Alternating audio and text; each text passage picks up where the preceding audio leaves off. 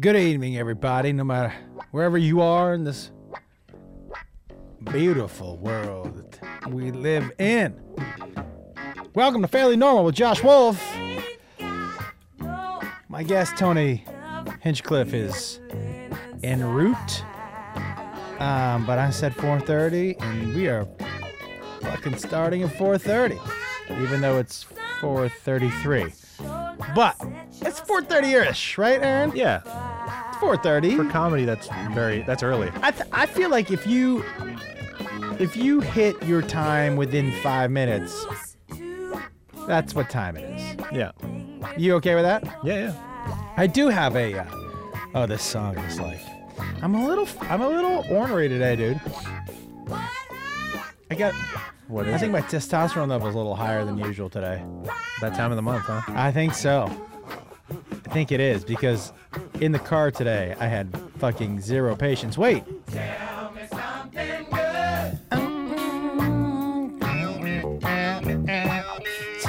me that you like me, yeah. One more. Let's give me one more.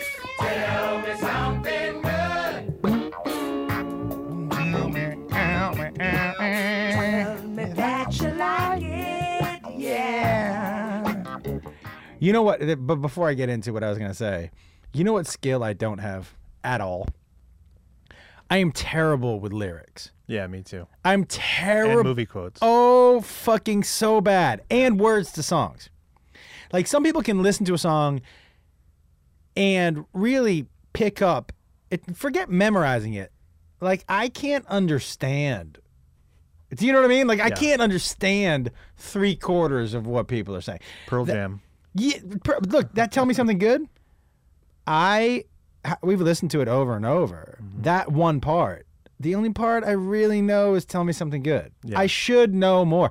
The, the names to songs, like I fucking love Sturgill Simpson. Love Sturgill Simpson. I've listened to uh, now all three of his albums about a zillion times. Not sure I could really give you the name of any one song No, that's fine. but it's not.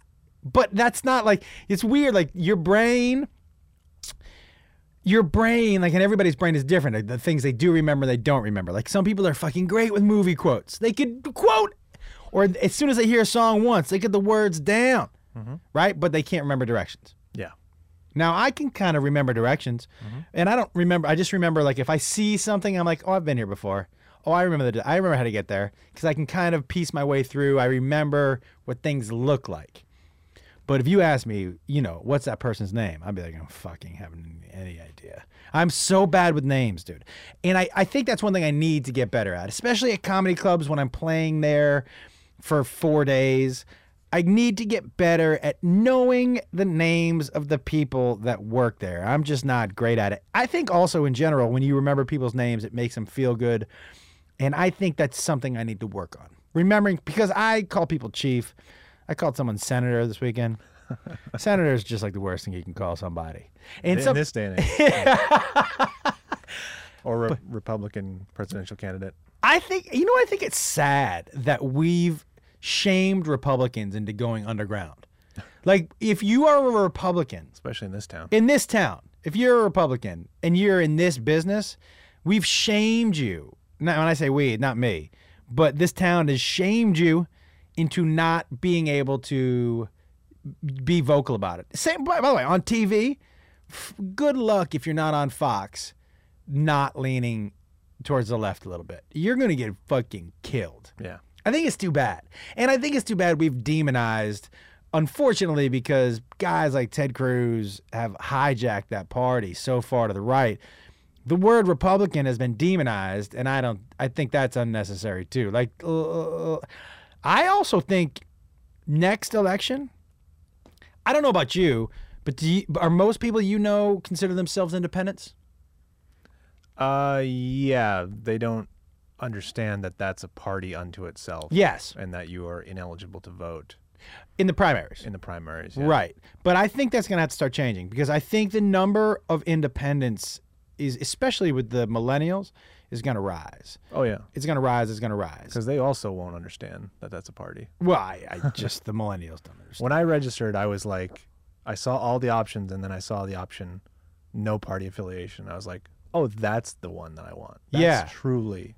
You know what party I want? I want to be part of the West Coast party because the West Coast party don't stop. You know what I mean? woo, woo. But I will say this: I'm driving over here today, and this I just got a little bit of. I'm driving over here today, and what the? Here's the deal. Let me just, and I've maybe said this before. I, and again, I don't have a great memory, so a lot of times I start stories by saying, "I don't know if I've said this before on this podcast." How many times do I say it at least once a podcast? Oh, at least. Yeah. It is. It's at least once a podcast, least right? once, oh, fucking a. Okay, so and some and like song lyrics, I don't necessarily remember. I don't So, remember either. But you hear a zillion podcasts. That's How true. are you supposed to remember? Yeah. Um. Okay, guys, let me just say once and for all. Hey,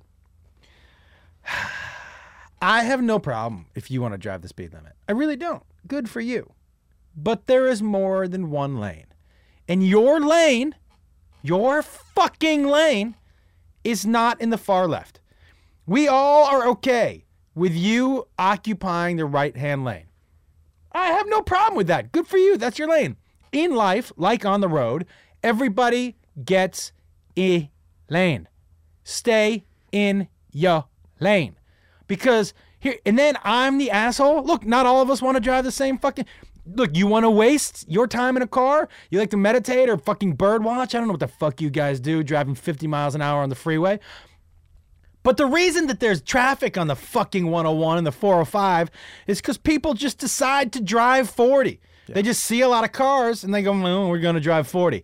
Move the fuck over. Look, if there's one lane and it's just a street and whatever, and it, the person in front of me is doing 35 because that's their that's the speed limit, I, I don't have any problem with that. Yeah. Because it's one lane, you're in front of me, you're doing the speed limit. I got no problem with that. If there's more than one lane, if there's two lanes, move the fuck over.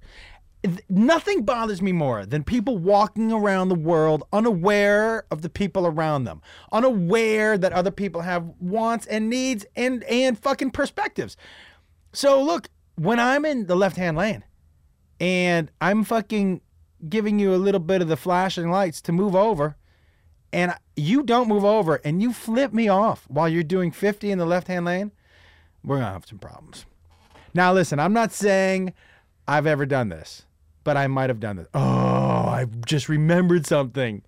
You know, one time my brother and I were driving down the street, right? We were on Ventura Boulevard. And we're driving, and um, this girl in front of us uh, slammed on her brakes, and we slammed on our brakes. And then she moved over to the right hand lane. And um, as we were driving past her, we had no idea why.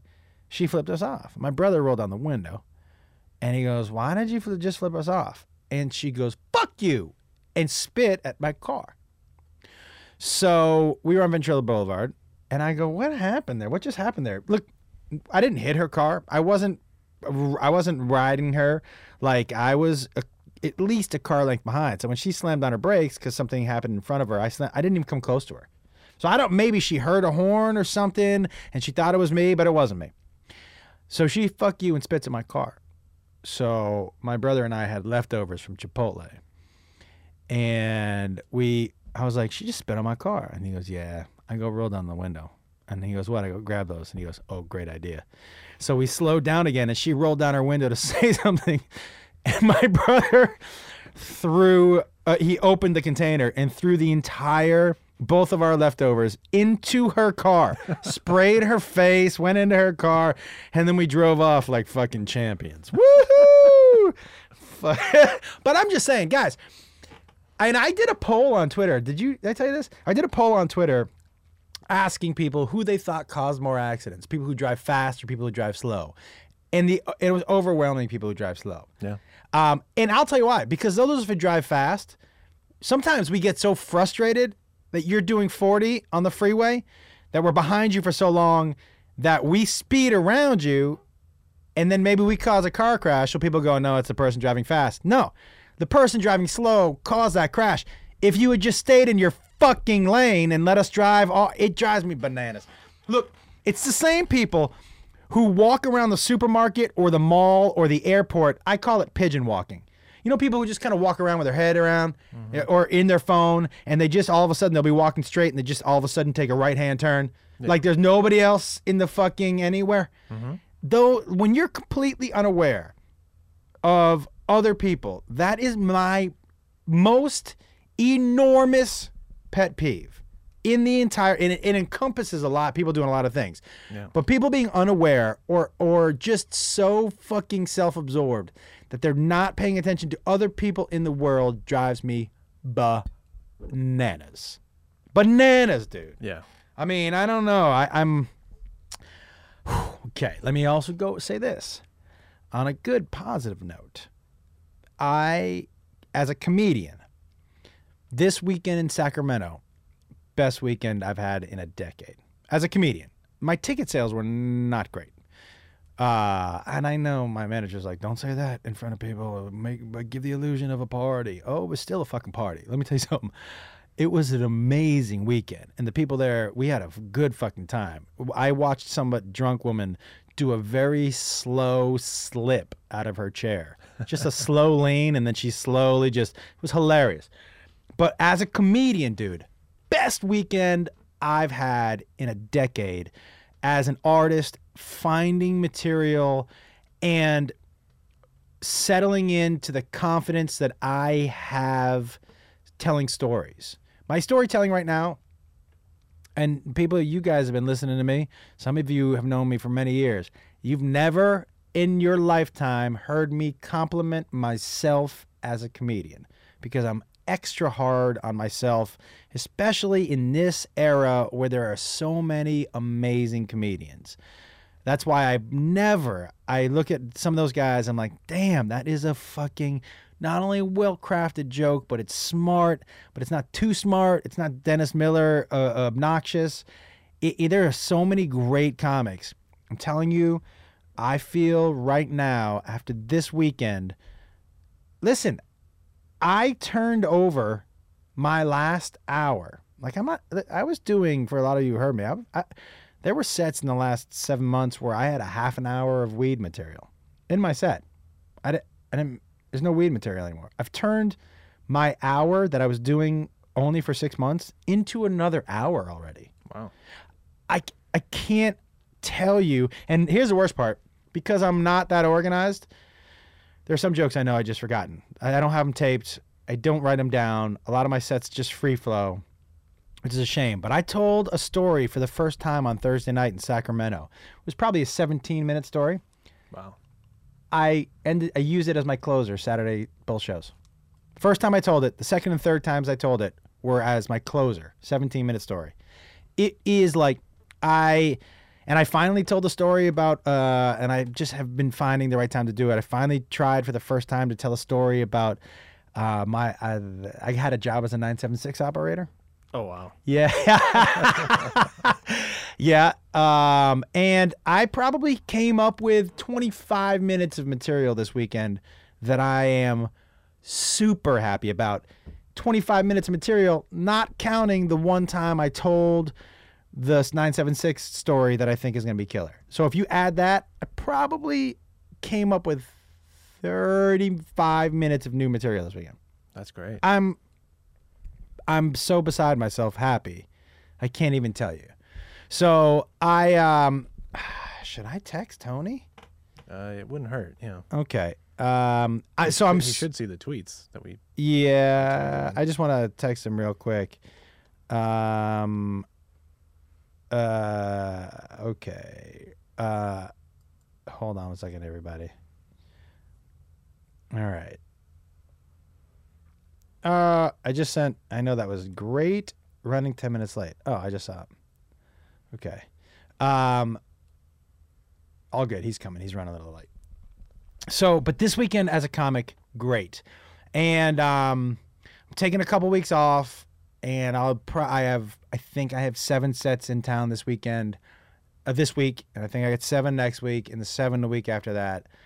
And I'm to f- I am so determined right now as a comedian to prove my worth.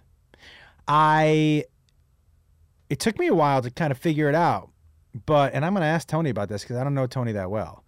But it, I, you know what I've discovered is that in with the cool kids, right? And I'm not a cool kid and never have been in the cool kid group. Um, and I'm, as far in comics, I'm not with the cool kids, and but with the cool kids, the Chelsea Lately moniker was almost a negative. Did you know that? Like, yeah, and there's an assumption kind of kind of the type of comic I am, and and I think I maybe I played into it a little bit, but um, I'm I am so determined to pro- prove my worth, man, that I I I, I can't wait for people to see this stuff. I can't wait. I can't fucking wait. So, if you're out there listening, um, which if you hear my voice, you are listening. Um, stay tuned, man. I'm just excited. I'm excited, man. Um, and you know, and you know what else? Like, I don't want to tell a joke. uh, Sometimes it's hard not to, especially when you're doing topical stuff. But I don't want to tell a joke that anybody else can tell. Does that make sense? Yeah, yeah, totally. So I want it to be personal enough where it, it you couldn't. And that I'm not saying people are stealing from me. I just to me right now that's what I want to do. I want to tell jokes that, uh, and then I'm gonna I mix it up with some goofy songs and shit. But super excited about where things are at. And um, what did you think about the White House correspondence? Did you see it? I didn't see it. I've read like the best jokes from it. Yeah, you know, I, I, Larry Wilmore got in a little hot water for saying the N word. Meh. He, is. I know. I think it's pretty ridiculous. Yeah. I don't have a problem with him saying the N word. I have a problem with the fact that I don't think the joke was funny. And I have more of a problem with. he- okay, as a comic, you have to be, especially in that situation, and especially with a president who's arguably has as good of timing as you do. As far as timing and jokes, dude, Obama's fucking funny and natural, dude. He delivers a joke really well, dry, really well. So you got to be hyper aware. So then you can't touch on anything he's touched on. And I thought when he said Obama out and dropped the mic, mm-hmm. that's almost in the same tone of what Larry Wilmore did. Mm-hmm. And I mean, not, no, he didn't say the N word, but kind of the same out, kind of, right? I think you got to find a different way to do it. And also, if you want to shock people, which is fine, it, and you want to shock people with the N word, which is fine also, like it's not my thing, but you got to make it funny. At the White House Correspondents' Dinner, look, if if Earthquake's on stage, he's not shocking anybody. but with Larry Wilmore at the at the White House Correspondents' Dinner, nobody's expecting that. That's what I mean by shock. Was it really too shock though? I mean, it just kind of was like, yeah, Mm-hmm. you did it. You're great. It wasn't too shock. What's up, man? Oh shit! I like that jacket. going? How are you? Come sit right here. Okay. Tony Hinchcliffe, everybody, is joining us here. You know what we're talking about? I'd love to get your uh, point of view on this. We're talking about the White House Correspondents' Dinner. You do you heard that Larry Wilmore caught a little shit for saying the N word? Well, I heard that he bombed first before I even heard He the did bomb. N-word. Yeah. He did bomb. Yeah. I, I have to tell you, like, he's not my favorite. Yeah. Um, Yeah, he's terrible. He's a comedic actor. He never should have gotten that job. It's ridiculous. agreed. But that's Um, that's and- also that's also a tough crowd, dude. That's a that's a tough crowd. Yeah. It's a tough crowd, yes, but let me tell you something. He could have done better. He could have had momentum. Kevin Hart does that same thing. You never even hear about it. All you see is uh, instead of it being about the N word, it's about how, you know, it's about Obama's cool gif. You know what I mean? It turns into something else. If it's funny and with momentum, then there's no controversy. It's it, it's when it, you can't get away with stuff if you're bombing. That's the fun fact about it. That's what's cool about the Wilmore thing is that it's about that, or it, because he didn't have momentum leading into it. You know what I mean? I've said that a million times. Like your joke is offensive if it's not funny. Yeah, that's it. That's it. If if it's funny, people a lot of times look past the words. Mm-hmm. Yep. If it's not funny, then they're gonna oh, dissect it like a because you you have no problem pushing the envelope. No. Okay. I love it. That, I'm that guy. I know you The last five Comedy Central roasts I've written for. Yeah, no, I know, and I know, and I watch you on stage, and you have no problem. Part of it is confidence. Yeah. Like if you're gonna push the envelope, you can't do it timidly. Right. You can't have, you know, Larry Wilmore was up there, poor guy. He's bald, glasses. I mean, Not great. And not he's going to do it. And he wasn't as funny as Obama. Obama, I was just saying, has great timing, by the way. Yeah. That dude, Presidential time. I know. and with such confidence, he, and listen, he dropped the mic. That's uh, my thing has always been with jokes. Look, at the, first and foremost, you're never going to offend me with a joke. You offend me if it's not funny. Right. I, I, I mean, I'm a Jew, so for me, and people have said before, I ever, I did a college once and said the word Jew, and somebody said, "Ooh," and I go, "What's going on?" And they go, "That's offensive." I said, "I'm Jewish." Mm-hmm. Why is that offensive? Yeah. And the guy, this is what I heard from the audience. Well, you just offended yourself. I'm like, not really. I'm feeling pretty good. yeah, exactly. You just offended yourself. yeah, you just offended. Do you have people? Everybody who comes to your shows at this point in time kind of knows what they're getting into. Yeah, yeah, totally. And the people that even didn't know what they're getting into, they're so surrounded by people that are into it that Yeah. they sort of are stuck just being into it. They, they have to sort of go along for the ride. I just I, I'll just stare them down. You know what I mean? Uh, while destroying, I'll literally be looking at them. You know what I mean? Until they just crack. Your And then confidence normally- level, by the way. Yeah, This is what this is what's been amazing to me. yeah, because I, I, you know, a lot of times I'll go to the store and I watch and I and I don't go up, especially in the past when I've been performing so much.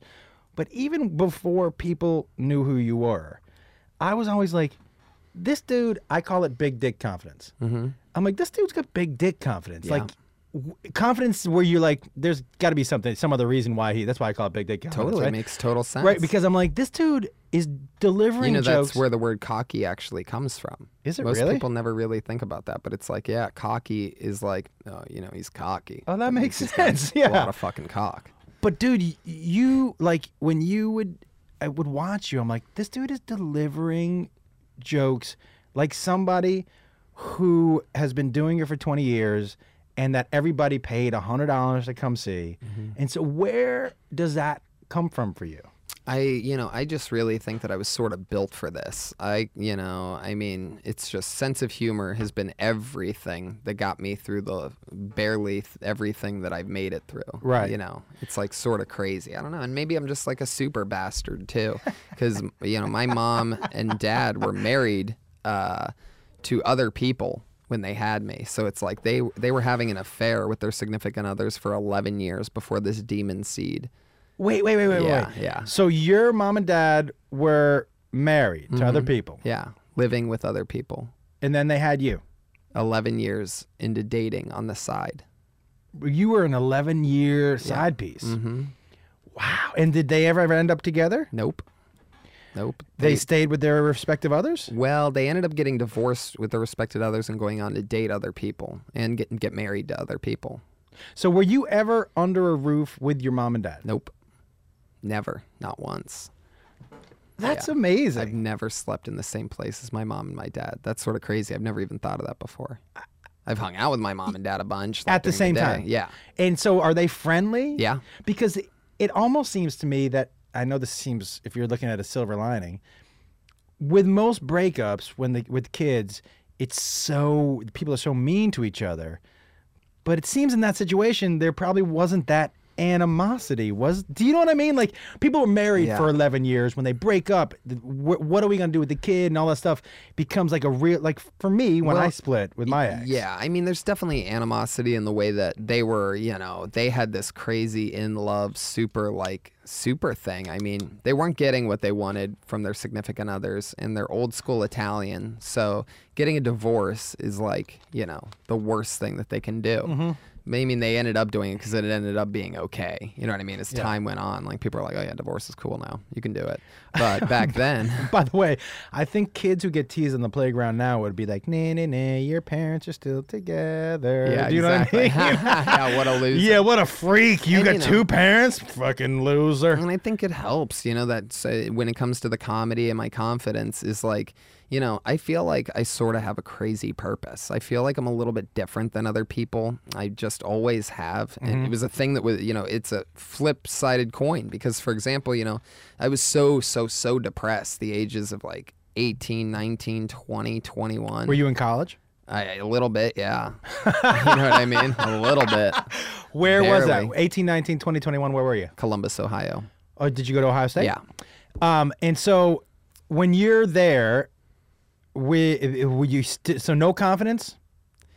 Um, well, no, I had confidence and swagger, but you know, I was working in a restaurant, so that doesn't you work. popular? Did you have fr- a lot of friends in college? Uh, it's sort of interesting. You know, I did, but I didn't hang out with them a lot. I ended up working a lot at nighttime. I had a good job working at Ruth's Chris Steakhouse. oh, that's a good one. and I was a food runner, which means you get 10% of all the waiters and waitresses tips at the end of the night, which is a lot of money That's because of- sometimes there's more than 10 or 12 Ruth's What do you Chris walk out with? About 400 for like, by the way, it's a dinner house, so it was open from like, I don't know, 5 to 11. Yeah. And so that's, you know, easy. You walk in. All I was doing was carrying trays for six hours and sitting them, ne- them next to a table, and then a server would serve them. I'd go back, grab another tray, put that out, you know. Anyway, um, Did you get a job at? A, were you somebody who worked at a young age? yeah, immediately on my 16th birthday, I started bagging groceries. You know what I find, and I did too. I was uh, 14. I was washing dishes, but I can tell work ethic wise when I ask that question to people. I think I already knew the answer Mm-hmm. because I, I look at how much work you put into your craft. I'm like, well, this dude's been obviously been working for a long time. Yeah. Yeah, I think that's super important. Oh my goodness, it totally is. I mean, it's it, it's crazy how, you know, I have a lot of crazy things that I, I love my career right now. I love it. I love it. I love it. And I have so many friends that I started with that literally don't have one tenth of what I have going on, and there's no mystery at all to me. It has, you know, yes, it has to do with funny and confidence and this, sure. But in all reality, it's all about the work. It's all about the work. Bill Burr uh, actually taught me something really cool a few years ago. I remember I, it was like one of the first times I ever talked with him, and I'd been biting my tongue for years, but I never liked to bother anybody, you know what I mean, or kiss ass or you know whatever. But he just murders the OR. It's like four years or three or four years ago. Murders. I mean, decimates the OR with something that like had just happened that week. Something about maybe I don't know who. It doesn't matter.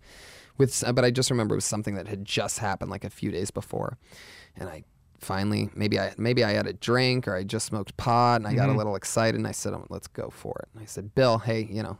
And he sort of knew me because I was a door guy there for years, working my way up. You know, I worked the door there too. Really? Yep. Wow, that's so cool. Mitzi told me she when she passed me, she called me over and she goes, "You're funny and you're handsome. You're like a young Steve Guttenberg." Oh, ah, I can sort of see that. I like that. She said, "I want to. I want you to work the door." Which, at the, Wow, by the way, that's great. I didn't know at the time that working the door, to her, that's a compliment. Huge. To, do you know what I mean? And Oh. somebody had to tell me, by the way, dude, that means she likes you. Yeah. She wants you to sit and soak it up and Yeah. learn. Yeah, you're playing shortstop for the Yankees. Yeah, that was a huge deal for her. That, that if she put you to work for her, that means she wanted you around it all of the time. Totally. It was And a- I really used that to my advantage. I mean, I learned how to like hang out with people and Yeah. talk with people till, you know, three in the morning. That's one of the things that the store. A lot of people, you know, this is something cool about the store that I've noticed recently that I don't think ever really gets talked about. Is one of the real magical things about the comedy store, which goes every night of the year until 2 a.m. plus, is that the comedians learn how to hang out and be cool until 2 or 3 a.m. You learn that there. Yeah. And then you think about the people that go to festivals and end up making deals and this and that and what's this and what's that. Well, those are deals, those relationships, those are happening you know where at the Yeah. fucking at the hotel midnight, 1 a.m., 2 a.m., 3 a.m., 4 a.m., 5 a.m. I did some fucking crazy shit there that helped my career tremendously, you know? I had fun hanging with the Netflix people there last time and I was sitting on a special and, you know, all of a sudden, it, you know, I'm not going to get too deep into the story, but yeah, we riffed and talked about it and we're hanging out in the middle of the night talking about it. You know what I mean? So, Is that something that w- w- coming out of Columbus, you weren't too confident talking to other people? Do you feel like that that really No, no, I'm not saying that. I've always been a social, super cool, you know, like at the parties and Yeah. this and that. Always. I'm talk. I'm talking about jujitsu black belt. God You know what I'm saying. It. I am do. talking I do, about. I do, yeah. I'm talking about being a communicator that does it seven nights a week. Every, you know, I don't have kids. I don't. I, I, any girlfriend I've had in the past years, all they all know straight up. First thing you find out is career comes first, Yeah. I'm obsessed.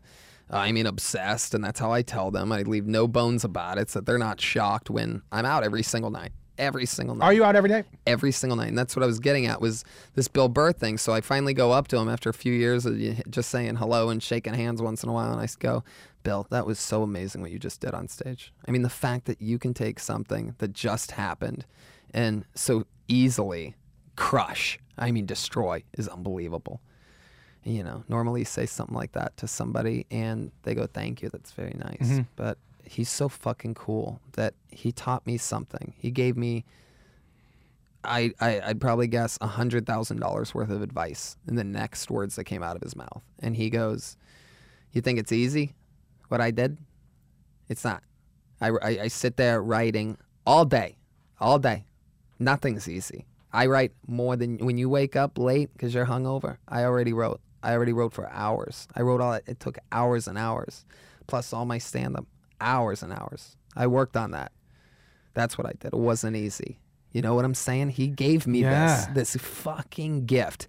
And what my point is that Bill Burr's telling you that it ain't about being funny. It's about being funny and putting in the damn work and mm-hmm. taking pride in the work.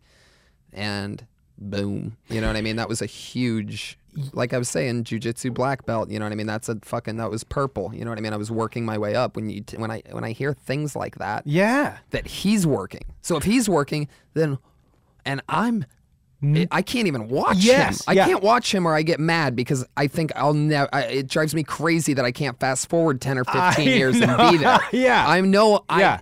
I know that I want to be able to move a room like that. It's my dream, right? But I know I cannot do it in the next 5 to 10 years. It's impossible. There's no shortcut. right. You know what's funny is I've said that before. I think on this show, I've basically said, look, the reason that comedy, and I think comedy right now is at a level I don't know in my lifetime it's ever been at. Okay? Yeah. But it's because of Rogan and Burr and Louis C.K. and Kevin Hart and Chris Rock and all these people who use Chappelle. Mm-hmm. Let's just use Chappelle, who does potluck mm-hmm. at the store at 1 a.m. Mm-hmm.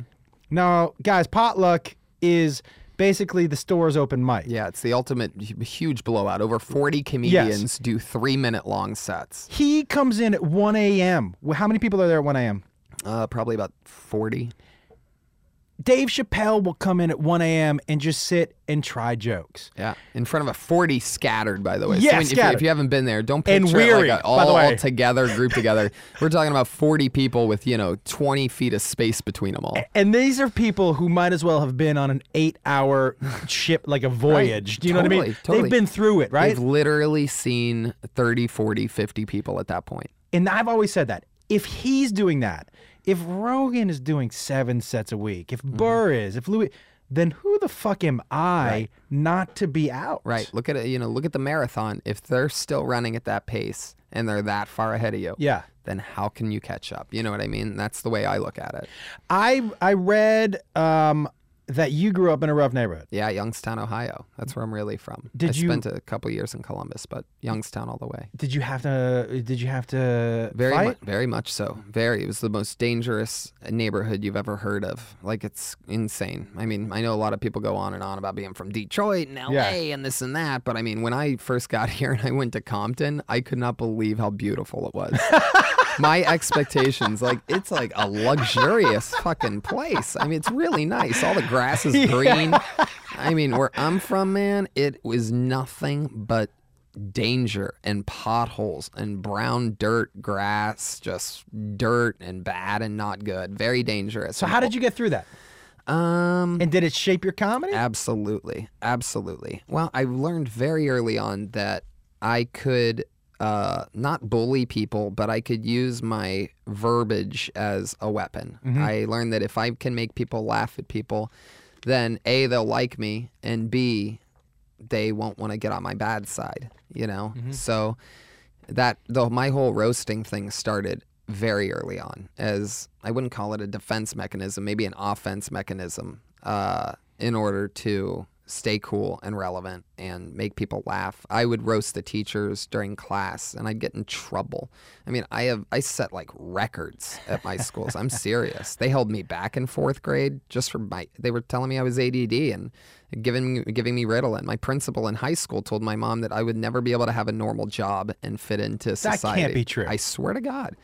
He, he's he, all he's obsessed with is making people laugh. It's obnoxious. They, they were trying to like behavior personality it, and now I have you know ten different comedy projects going on, and I'm Yeah. loving it, and touring and traveling and helping this person punch this thing up, and doing this gig, and you know shooting a movie, and blah blah blah blah. I'm not bragging, but I'm just saying like it's crazy to me, and that's sort of one of the things that I like hope to get to do one day is like maybe give some scholarship, like the class clown scholarship or It's something. great idea. Would you do it from Youngston?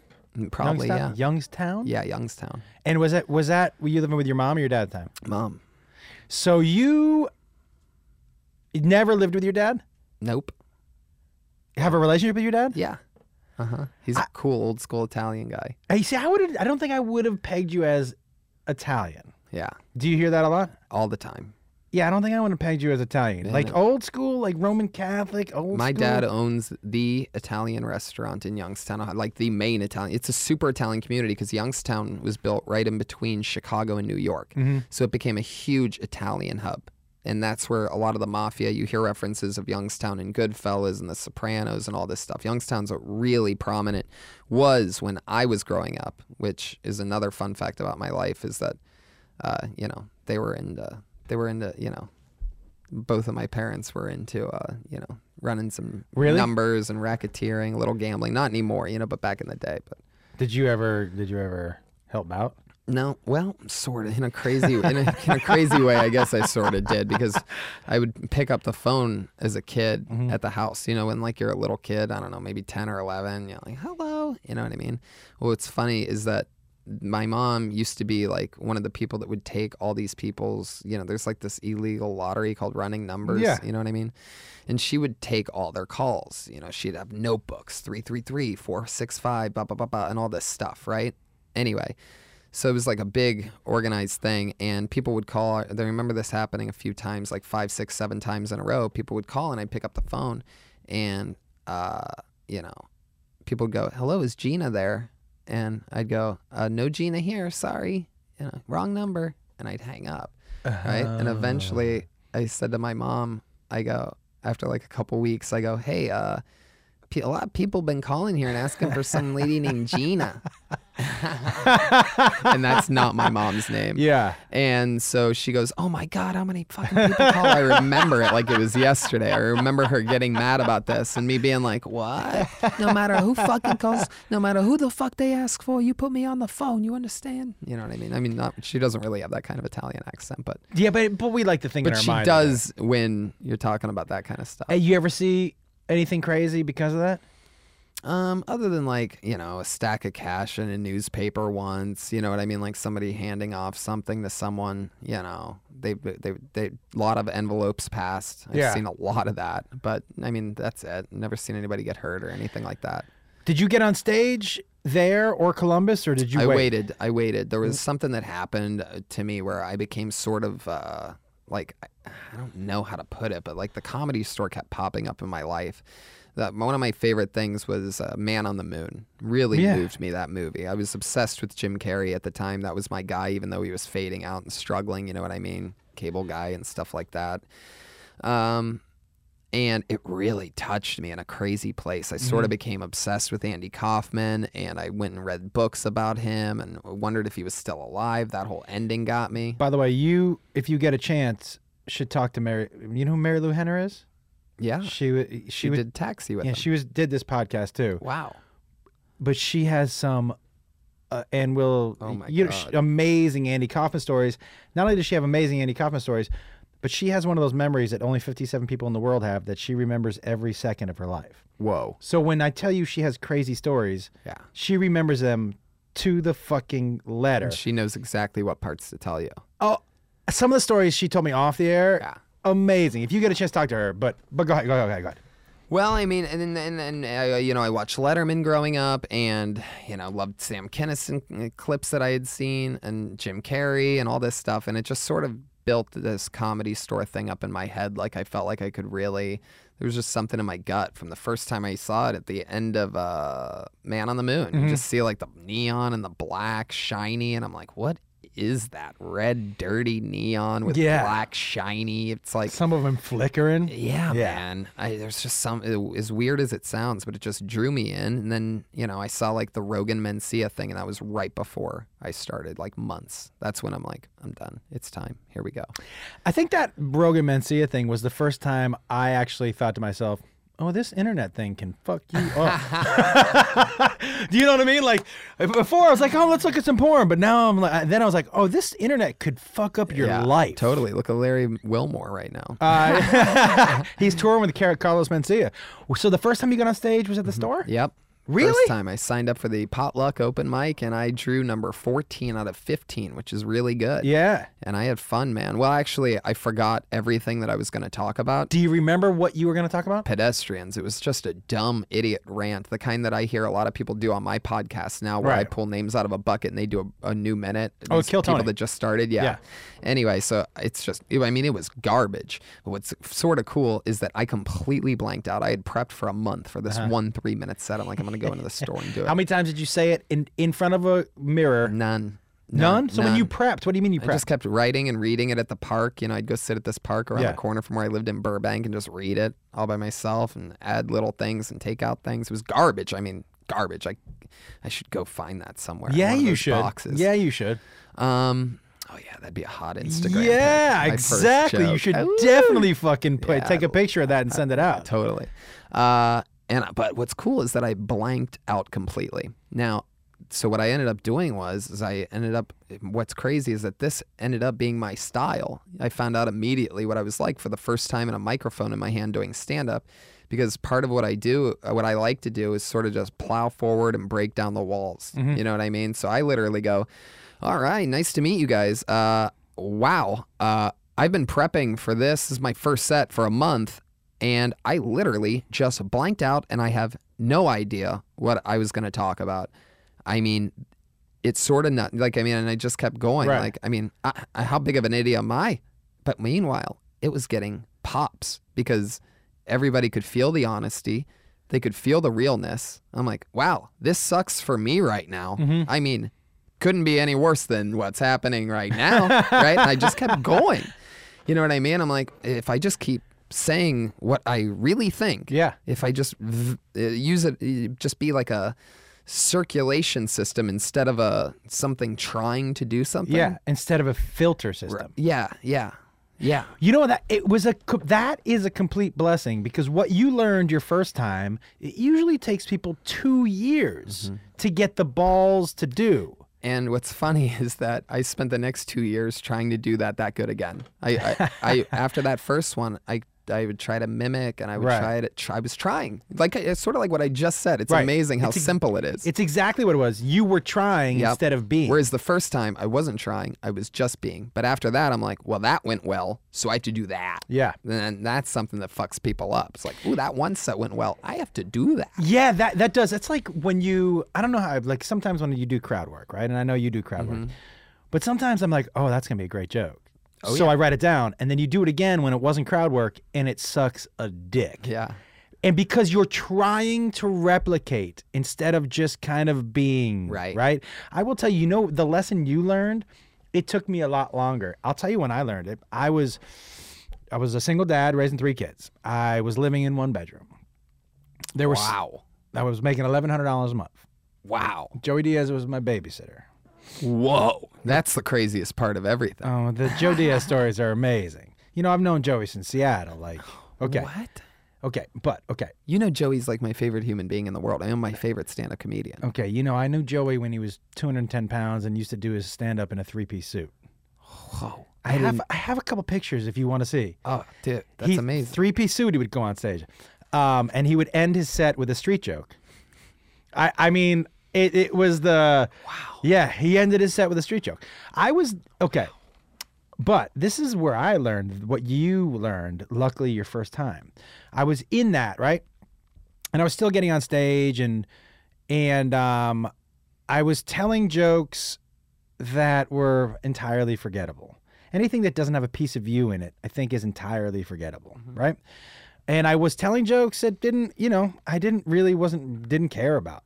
And so one night I go down to the improv, and um, because I was living in such a fucking horrible situation, it just bubbled over on stage. I didn't do the jokes I wanted to do. I told a story about what happened to me that day. And not only did it get laughs, it got a different type of laughter. Do you know what I mean? Oh yeah. And it it, it was it was also it w- kept teaching me lessons a month after because someone who would see me a month before was like, "Hey, you know that story you told? Nobody had ever a month later remembered a joke of mine because Right. there was nothing personal. There was no truth to it. yeah. But what I learned from this one thing, you know what else you I learned because that same night that you you do your first set, mm-hmm.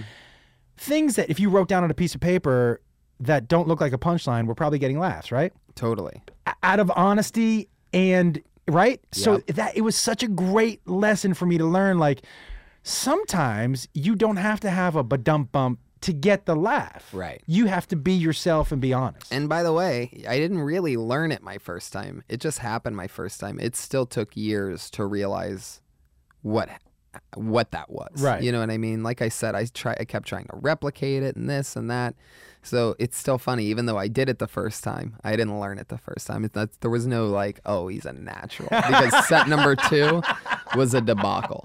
Set number At the store? Set number store? one ended with the host who was mean to the 13 guys before me, guys Mm-hmm. and girls, and I mean mean, ruthless, and killing. By the way, the only guy getting laughs Who was, was the it? host, Ryan O'Neal. Oh my God, I'll never forget it because it was a highlight of my life. Yeah. and, and I think that's why I was so nervous, and that's why I blanked out because there was not a doubt in my world, not for a second, that this was going to be the first set of thousands that I was going to do. I By the way, you- forever. I knew I was going to do it forever before I did it. There was no question. you need, and I would say in any career that you want to be great at, that confidence you're talking about, you need it. Yeah. Because no matter what career you get into, there are going to be times when that career tries to drown you. And when you think that you don't need the confidence and you look at your heroes and artists that are humble, just know that they're humble in front of you. Yeah.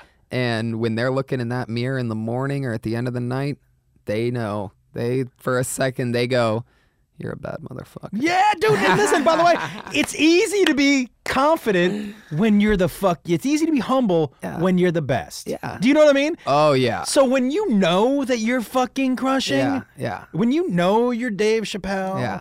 like Chappelle is is look, And he knows he's not even that humble. That's what's funny. He is, but he isn't. But because he'll sneak it on you. yes. I'm a genius, bitch. Yeah. You know what I mean? The place goes crazy.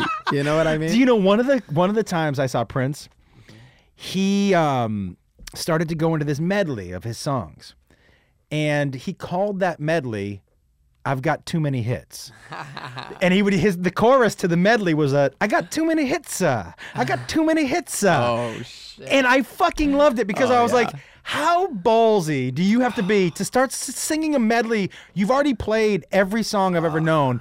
Now you have 15 other ones that you just don't have time for. So you have a medley called I've Got Too Many Hits. I was like, this dude just slapped everybody with his dick Yeah. and walked off stage. You know, uh, you know. Uh, on that note, there's one that uh, I also want to share with you. Is like how, if you if you play like double humble though, it cancels it out. Like for example, when I go see Tom Petty live, have you ever seen Tom Petty? No.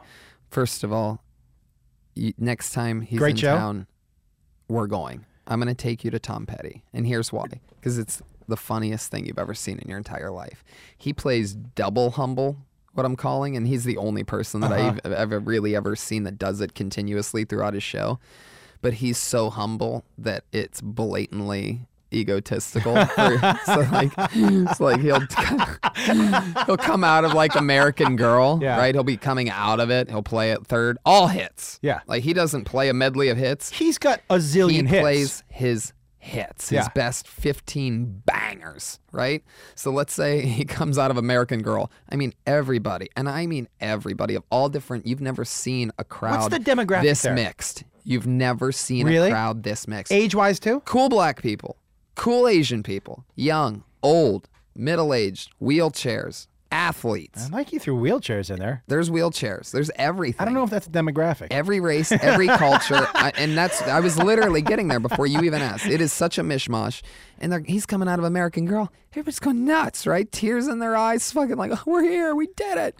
And he does things like this, so he'll come right out of it, and he just all of a sudden goes, "Um, uh, did you guys like that one at all?" yeah. I- Instead of going, uh, fucking instead love of going, that. "Are we having fun or what?" or something like that, he goes, "Um, uh, yeah, you guys like that whatsoever?" yeah. I mean, That's amazing. And so what he gets is a double e- ex- applause break because they go, "Yeah, we liked it," and then he'll even like. Then what the best part is like he he's, he's even humble with his next setup. You know what I mean? Oh, well, that's cool. Uh, well, this next song you may have heard of it uh, once or twice before, maybe. Uh, if not, then I guess it's new to you. It goes a little like this. Banana. You know what I mean? So like the next one, he sets it up humble. He That's closes amazing. humble. Oh, uh, oh you, you, did you think that was okay? Like that. Like it's like, oh yeah, it was it was okay, Tom. I will tell you something. Now that I'm thinking about Tom Petty, he could play 25 bangers. It's unbelievable. Because does It's every song you play, you're like, oh, I fucking know this one too. Oh yeah. Does he play from the Heartbreakers also? Oh yeah. The Heartbreakers are with him, dude. Oh, he tours with the Heartbreakers? Killing, yeah.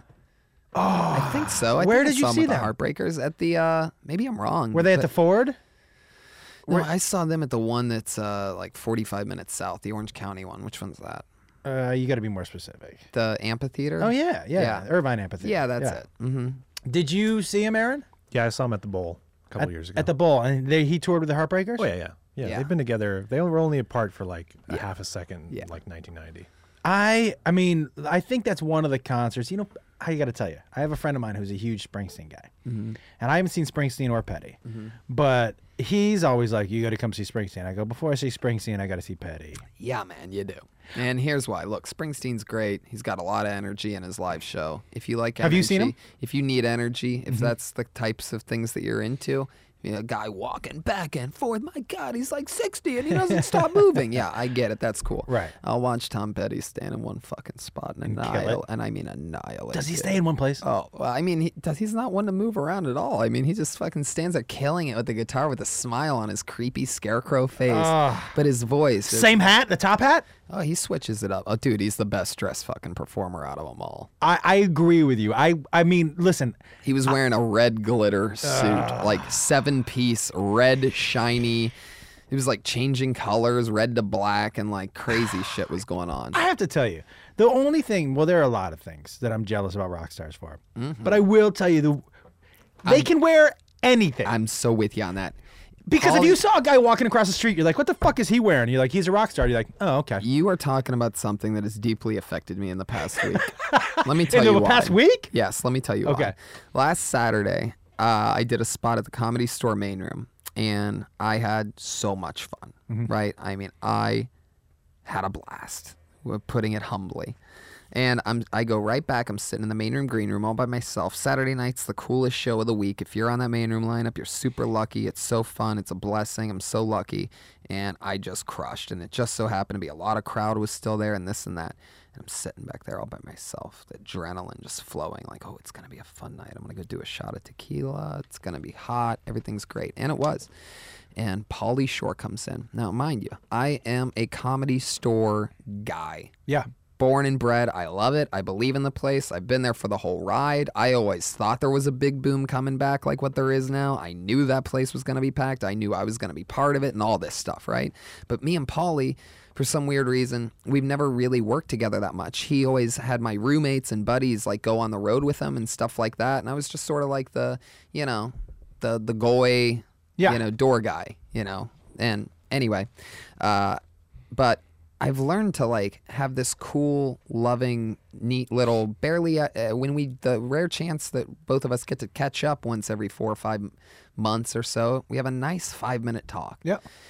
And he's watched me grow for nine years. That's something worth noting. And even though he's Pauly Shore, he is Mitzi Shore's son. Yes. There's a little bit of fucking crazy stuff in that brain. You know what I A mean? A little? Yeah. Okay. Okay, yeah. Yeah. I mean, the type of crazy where I mean like genius, Yeah. in- intuition, insight. Yeah. like- okay, so he comes back in the green room and he goes, "Dude, that was fucking awesome, bro. Like, great set. You mind if I give you a note?"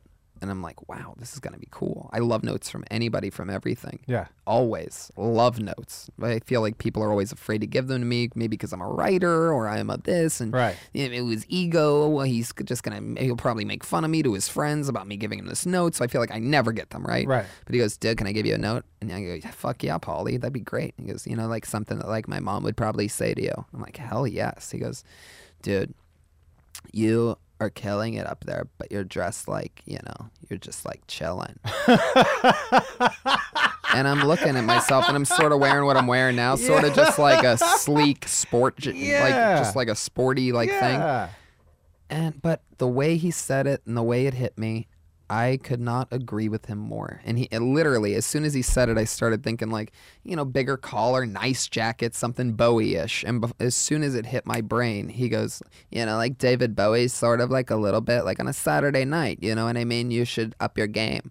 And he's just so right. And it was such a cool moment that I just had a week and two days ago is literally the the, is- the moment where I you're gonna notice everybody's gonna notice damn it that I'm gonna start dressing a little bit better at least on you know bigger show nights. He was right. I was in the main room laying it down this complete unknown guy and I'm sort of just wearing a hoodie. Yeah. I was. I was wearing a hoodie zipped all the way up and it's like what am I what am I doing? Why I don't know Am I trying to connect? Because even on a Saturday, if I wasn't a comedian, if I was, if I wasn't, I don't think I would be dressing schlubby. Right. I feel like I would want to feel. I like feeling good how I dress, and when you dress up, you feel good. Are you talking about like dressing maybe like Hardwick, like a casual no, suit no, kind of thing? No, not suitish. No, I'm talking about cool. You know what I mean? Like just get a cool fucking jacket and a cool, you know, black dress shirt, and Yeah. just go bigger and cooler, like more like Bowie. Not like I mean, not extreme Bowie, but like go more rock yeah, star not instead Ziggy of Stardust. Instead, I'm not gonna go business corporate like Chris Hardwick. I'm not. I don't want. I don't want to look like my own agent. I don't. I don't know how those guys do it, man. That's the part. Like, like I said, I like feeling good. Yeah. When I'm in a suit, you know, that's like what I mean. That court funerals, Yeah, comedy. I, don't think it goes together. For well, I think for some people it does because they look again. It goes back to what you what makes you feel good, right? Right, yeah. I remember when I did last comic, the guys were like, "Hey, no no hat and no t-shirts, jacket and collared shirt," and I was like, "Hey, just so you know." That's not going to fit my who am I? Yeah. and it's gonna wear be a hat. Yeah, and I said it, and it's gonna be really weird. Um, it's gonna make me feel weird, which is gonna make my jokes Right. right. If I performed in a hat, I'd be fucked, dude. I tried it a couple times. It didn't work? It, it fucks me up. Can I tell you something? By the way, I, I, keep like I don't know where the how to get the light in my eyes. oh, I've come become a master of that. Of course. I did something on Last Comic that I thought was gonna be funny because I was performing in front of comics. Mm-hmm. It was at uh, we were at the Pasadena. We're doing whatever theater, and there three judges were comics, and I had to follow the first time anybody had ever seen Josh Blue. Whoa.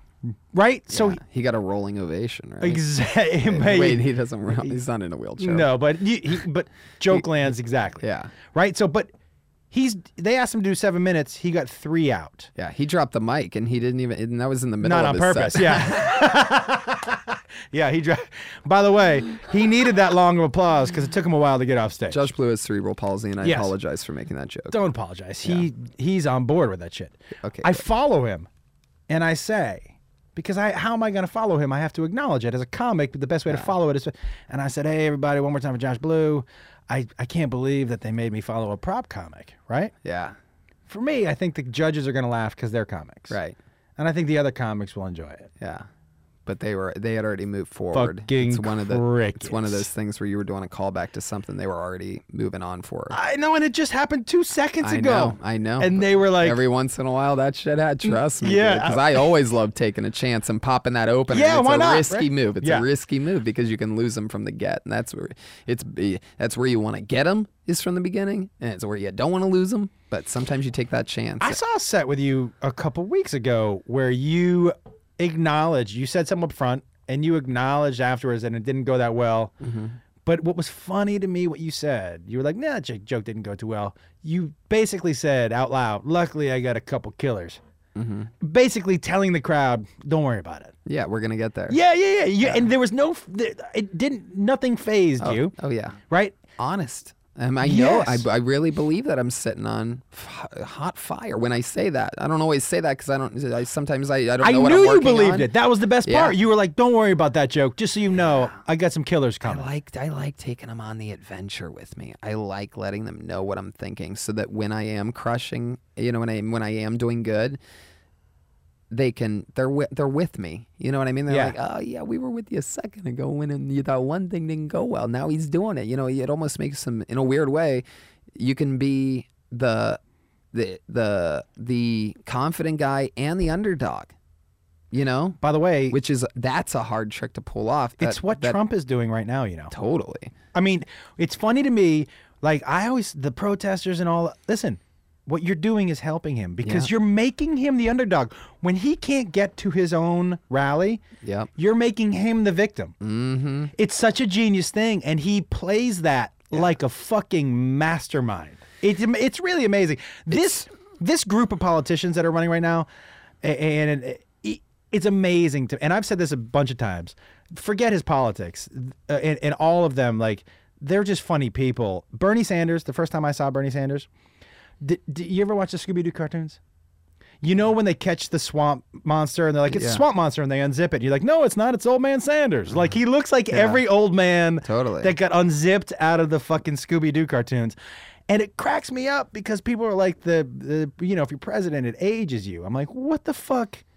That's what I say on stage. What the fuck's gonna happen I do to this him? thing where I talk about every president we've had, and I did my research. The last president we've ever had, the last hundred years, uh, goes in strong looking and Yes. vibrant, and after eight grueling years, comes out looking like Bernie Sanders. I say that if he gets the White House, it's literally going to be weekend at Bernie's.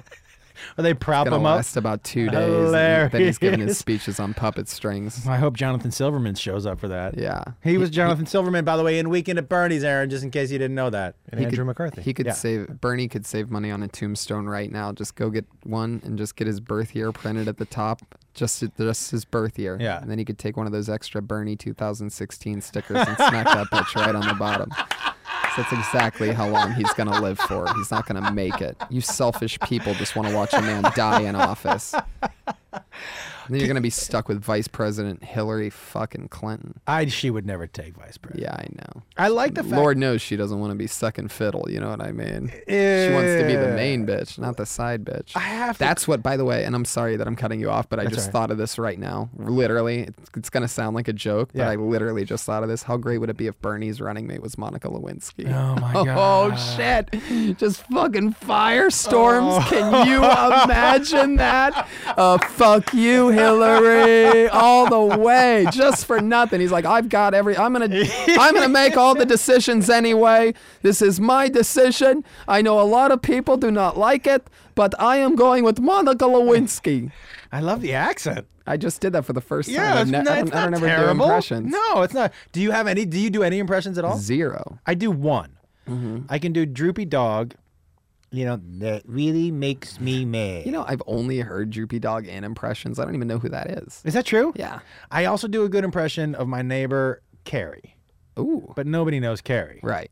But Carrie blasts Foghat every day Oh shit. and likes to water his lawn with his shirt off.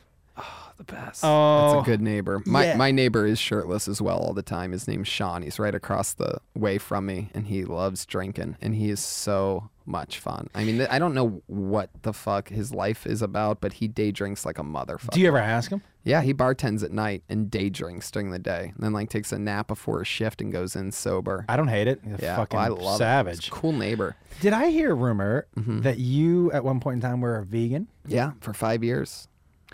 Okay. I I'll I'll speed past the preliminary because people listen to this know this, but I got diagnosed as pre-diabetic, right?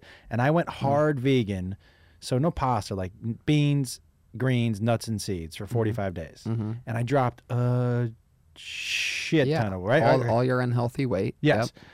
Now I've started to m- introduce meat back, Uh-huh. right? But I had some meat last night, dude. Couldn't sleep. Had the fucking shits. Was, Like- that, was that your first real meat dose? It was my first. Because let me tell you something. Here's what happened to me the first Yeah, time tell I me. ate meat, and I ate fogo de chao. I Oh went my- all the way. you went I all in. hard with my buddies. It Yeah. was. It was. We literally went out to break my veganism. Wait, how did you decide to break it, and why? Well, there's a couple reasons, but really, I was doing it originally for my health. Like I thought that being vegan would help my mind and help me be clear-minded Mm-hmm. because I always I was eating a lot of bad food, not, you know, fast food and stuff like that. And I figured that if I wanted to stop eating fast food, I would just have to cut out the garbage immediately, all the way, everything. And so I did it for my work, you know what I mean? But at the same time, when I went vegan originally, I was also sort of depressed. My career wasn't happening. This was, you know, five and a half years ago. It was I was still only three years into becoming a stand-up. Very hard fucking struggle. Anyway, uh, so I sort of was like, maybe that's not what's affecting me. Maybe I was just, you know, I don't know. And also, I just sort of wanted to try it again. I was never doing it for the animals. I was doing it for health reasons as Me well, too. for my clear mind. And um, and also, my dad just made me feel like an idiot when I told him I was a vegan at his Italian restaurant. Does this whole thing. I went in there and I didn't know how to tell him. And by the time I even, I didn't even get a chance to. He's already naming the specials. Like, what do you want me to cook for you today? I got the filet mignon that just came in. I got these fucking. I got this veal that is so fresh the cow was never even born. It's an aborted cow fetus. That is how fresh the veal is. The shit melts in your mouth. I'm like, I'm a vegan. He looked at me like I told him I was gay. And I think he actually would have been happier. Would have been happier? I just told him I was gay. At least he would have been like, well, at least you're putting some kind of meat in your mouth. You know what I mean? Like, little animal. Those Italian dads, man, they do not want to hear that you don't eat meat and cheese. No, but my dad doesn't either. now I'm back on it, man, and I I'm going hard all the way. Oh yeah, but happened in the about first the energy? The energy thing is like if you eat red meat and you know, and if you just eat meat with chemicals in it after your body's clean of it, Yeah. you got I got wired that night after Fogo de Chao. Like people thought I was like on cocaine, and I just felt it. Like I I was like shadow boxing more than usual, which I sort of like to do. You know what I mean? Like I'm sort of like I like to be moving a little bit Uh huh. because I stand still a lot. Um, Are you a shadow boxer? Just Yeah. like at Ralph's, you Yeah. start shadow boxing? Well, not at Ralph's. I'd sort of have a purpose if I was at Ralph's, but I'm at the store. I'm about to go on. Maybe I'm like, you know, trying to clear my mind. I Right. do like shadow boxing, as weird as it is. I've always been a boxing fan. Youngstown has a lot of famous boxers Yes. from there. Yeah. Boom Boom Mancini, Kelly Pavlik. Well, speaking of boom boom, so after that first red meat, was it rough? Did was was, was the were you on the shitter for like ever? Not the shitter. I felt fucking great. I almost felt too good. Like it was just like, whoa, whoa. My brain was like, yeah, baby. It's about fucking you know, time. I don't ever, I've never done like testosterone or anything like that. But everybody who has done it talks about how it makes you fucking feel good, makes you feel powerful, Yeah. strong in your brain. Which you know, like we've been talking about, I'm very confident. Yeah. If you give me an extra boost, fuck, goodbye. All of a sudden, I'm Kanye West. So how often are you eating? Are you digging Every into single day. at red meat every day? I eat red meat every fucking day. and How's for it the changed- past two months? How's it changed your body? I'm big for the first time. Well, I mean, I'm, Yeah. I'm 140 pounds, but I'm big. That, that Wait, what were you before? 130. I couldn't gain. How much do you all. weigh? About 140, 145. I mean, how tall are you? Five nine. I have to tell you what, what the biggest difference for me and and I actually after I've done all these experimenting like and because when I got diagnosed I was scared Mm-hmm. basically and a little ashamed to tell you the truth. Of course, you were having a lot of soda and fast food and stuff. right? No. None, dude. Never done that. Oh. It was more my dad never told me that it, it was in our family. Oh. but I I did eat uh, because I smoke a lot of weed Right. and I used the mirror as my doctor. I would wake up every morning and be like, I'm fine, but forget the two bags of Skittles I ate every night. Right. But you know what? It's been more for me than red meat and everything. I've decided is just cutting out sugar. Yeah. It's changed the ball game. Yeah. I was just saying, by the way, and I don't know how this is for you, and I don't know what you do on weekends as far as when you go on the road, but I, it's nice to share this with another comic. This weekend in Sacramento, Mm-hmm. best weekend for me as a comedian in 10 years. That is Not- so funny that you say that. I literally just got done telling my manager today that my weekend in Austin, Texas was the most fun in my professional career that I've ever had. I was just at Cap City all weekend. I love Cap City. Yeah. I mean, but for me, it's opposite of why. Like the crowds, the ticket sales for me were probably lower than they've been in ten years. But the my work as a comedian, as a comic, as an artist this weekend was like, it- and I am uh, on the humbler side. I never talk about if I think this weekend, man, uh, something clicked in my storytelling. Right. That was like, and you never know when it's going to happen. Yeah. Bro, I was like, I tried a 17 minute story for the first time ever on Thursday. I didn't know it was going to be 17 minutes. Yeah. I closed with it both shows Saturday. Yeah. It was like, you know, one of the, when you find a new closer, by the way, You're literally again. I know I'm being annoying. You might think I'm fucking with you. Same exact thing. Really? You found a- weekend. did you Yeah. find one? six minute long closer that I cannot even put anywhere else? I have no choice but to close with Yes! it. I don't have a choice. I don't have anything that can come anywhere close to following it. I have nothing. I'm, I'm literally doing it tonight after I do Kill Tony at the comedy store. It's just the one thing I'm going to go downstairs and work on is this. Then it is a story, and I never tell stories, and it is unfucking believable. I feel the same way. what it gets. I feel the same and way. And by the way, there's nothing better than that. So I can't imagine how excited we were ah, going through the same thing. When you're like us and you live this comedy life, you know, the only thing that really can get you excited, it doesn't matter about the audience. I do shows all the time with Rogan and Ross. We do these theaters, you know, I'll do a half hour, they do an hour, and boom, and it's insanity. Yeah. It's a blast. I'm taking my OR comedy store beats and chiseled editing and going into theaters just throwing bows right. but sometimes it's a Wednesday at Cap City when you know that the audio recorder is going and you have this fucking thing that's Yeah. turning into a monster. There's nothing more exciting than than the blowing your own mind with those 70 people. You you become one of the 70 Yes. people that's like it's working. Let me ask you a question, because I uh, you are a prolific writer. Thank you so much. You are.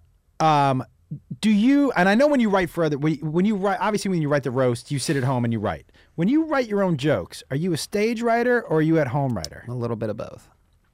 I, Do I you- mix it up 50-50? I write at home as every single day for as long as I can. Mm-hmm. And uh What's that process like? You sit in front of the computer and you go, nope, you don't. blank piece of paper. I write better with a pen also. I go to Paper Source. Me you ever too. been there? Yeah, on Ventura. Uh, mine's at Third and Fairfax. Oh, and the cool part of town. I live right next to it. I walk to it in 20 seconds. It's unbelievable. And uh, so I have this routine where I'll go in and literally just get the five pack of really nice paper. And maybe I'll decide I'll go over to the pens and maybe I'll decide that day that I want a red one or a black one or this. Sometimes I'll get black paper and a white pen. Sometimes I'll get gold paper and a white pen. Sometimes I'll get black paper and a gold pen. And it makes it exciting. Yeah. It keeps it fresh because you want to see that gold on that black. My goal immediately is, you know, and these are all new fun little habits in my life. I don't get to talk about this ever. I like this paper source talk we're having because it's good because it Yeah, shows dude. you writing isn't easy. You got to keep yourself excited. It's the hardest thing in the world.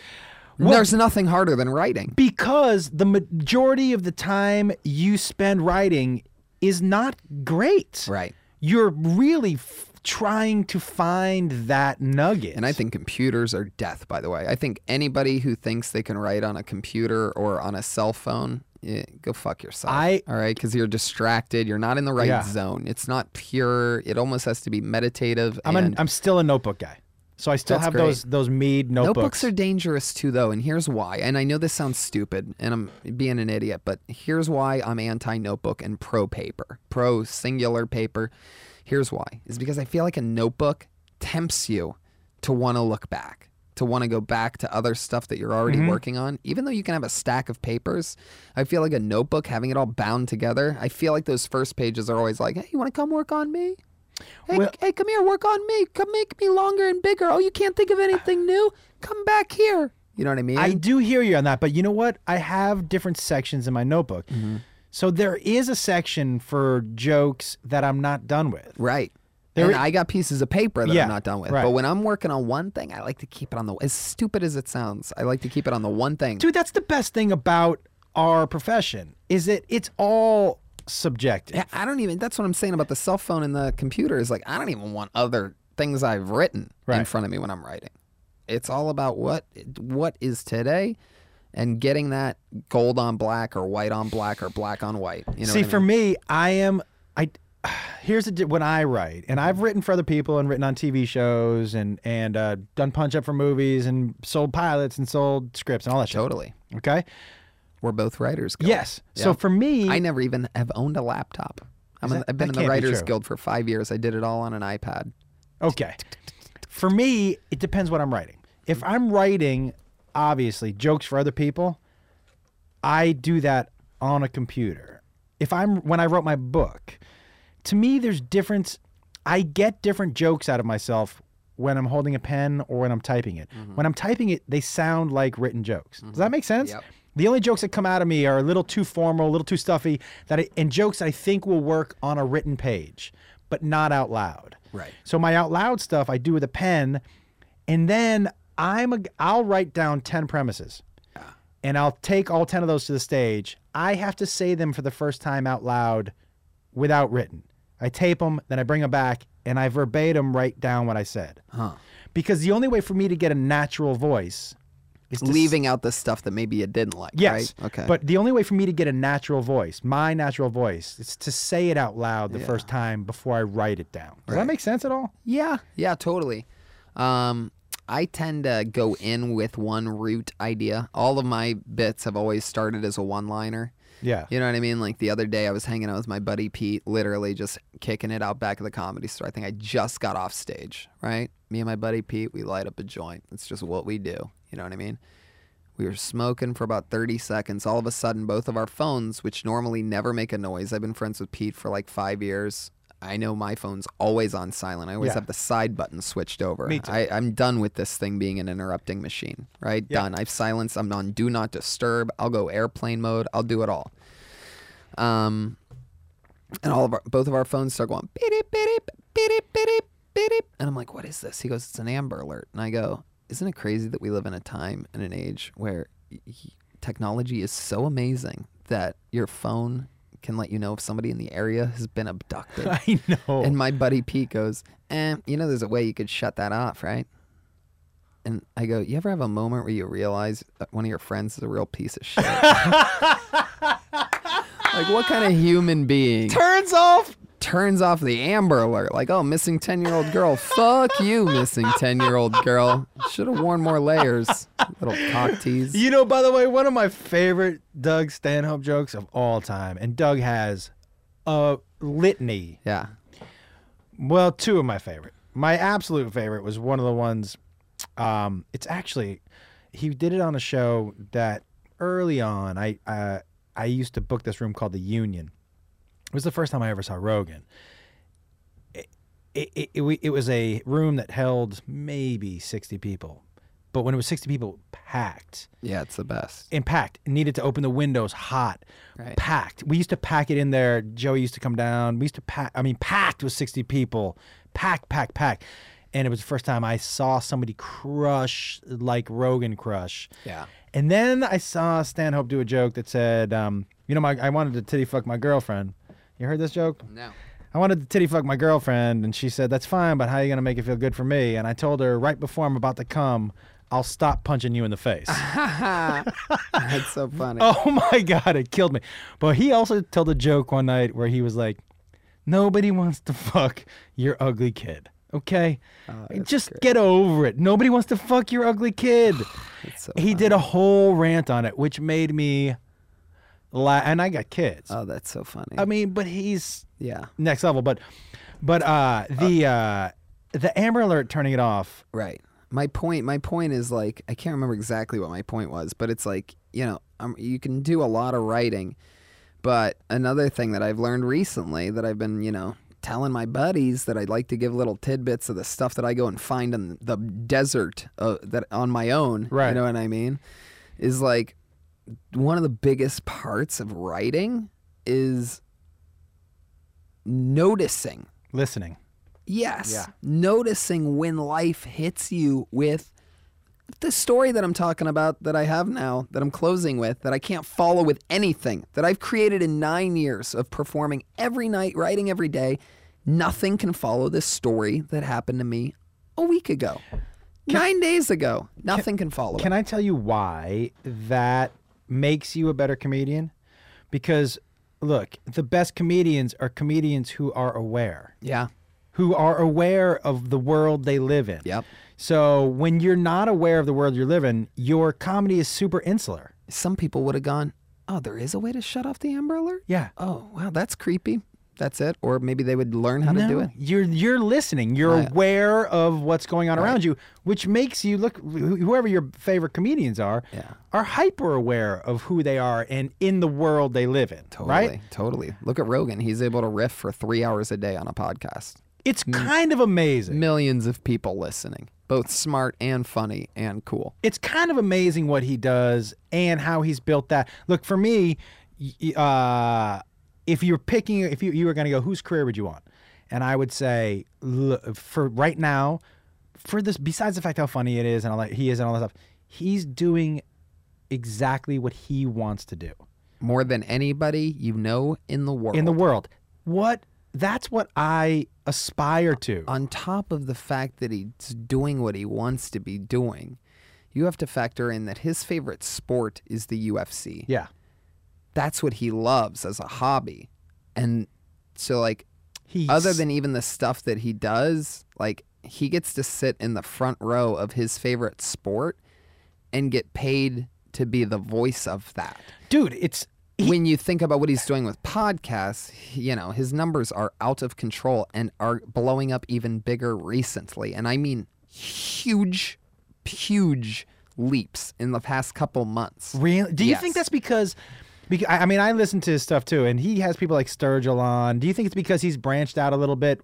In, Totally, totally. Yeah. I mean, I think it's totally, and I think it's also him. I think that he's gaining confidence in what he's doing. He's talking with friends. Uh, Anyway, my point is like, and he's doing his podcast is literally he just whoever he wants he gets and he just talks to them Dude, about gets- whatever he wants. I he gets to ask them the questions that he wants to learn from his smart friends, that he wants the people to hear. He gets to bring up, he gets to set the tone, he gets to do that. He's getting paid for that. And then he's one of the best stand up comedians in the world. I'd put him up against Burr and Louis any night. Any night. A hundred percent. Those, the, it's that's Mount Rushmore. Louis, Bill, Rogan, Diaz. Wait, you know Chappelle on there?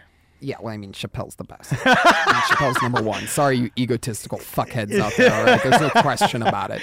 But like you know, They're all vying for number two. can I tell you something Yeah. with, with Joey? And, I, and like I said, I've known Joey forever and ever. Okay, you know Joey used to go on stage and just tell jokes, and it was unbearable to watch. Yeah.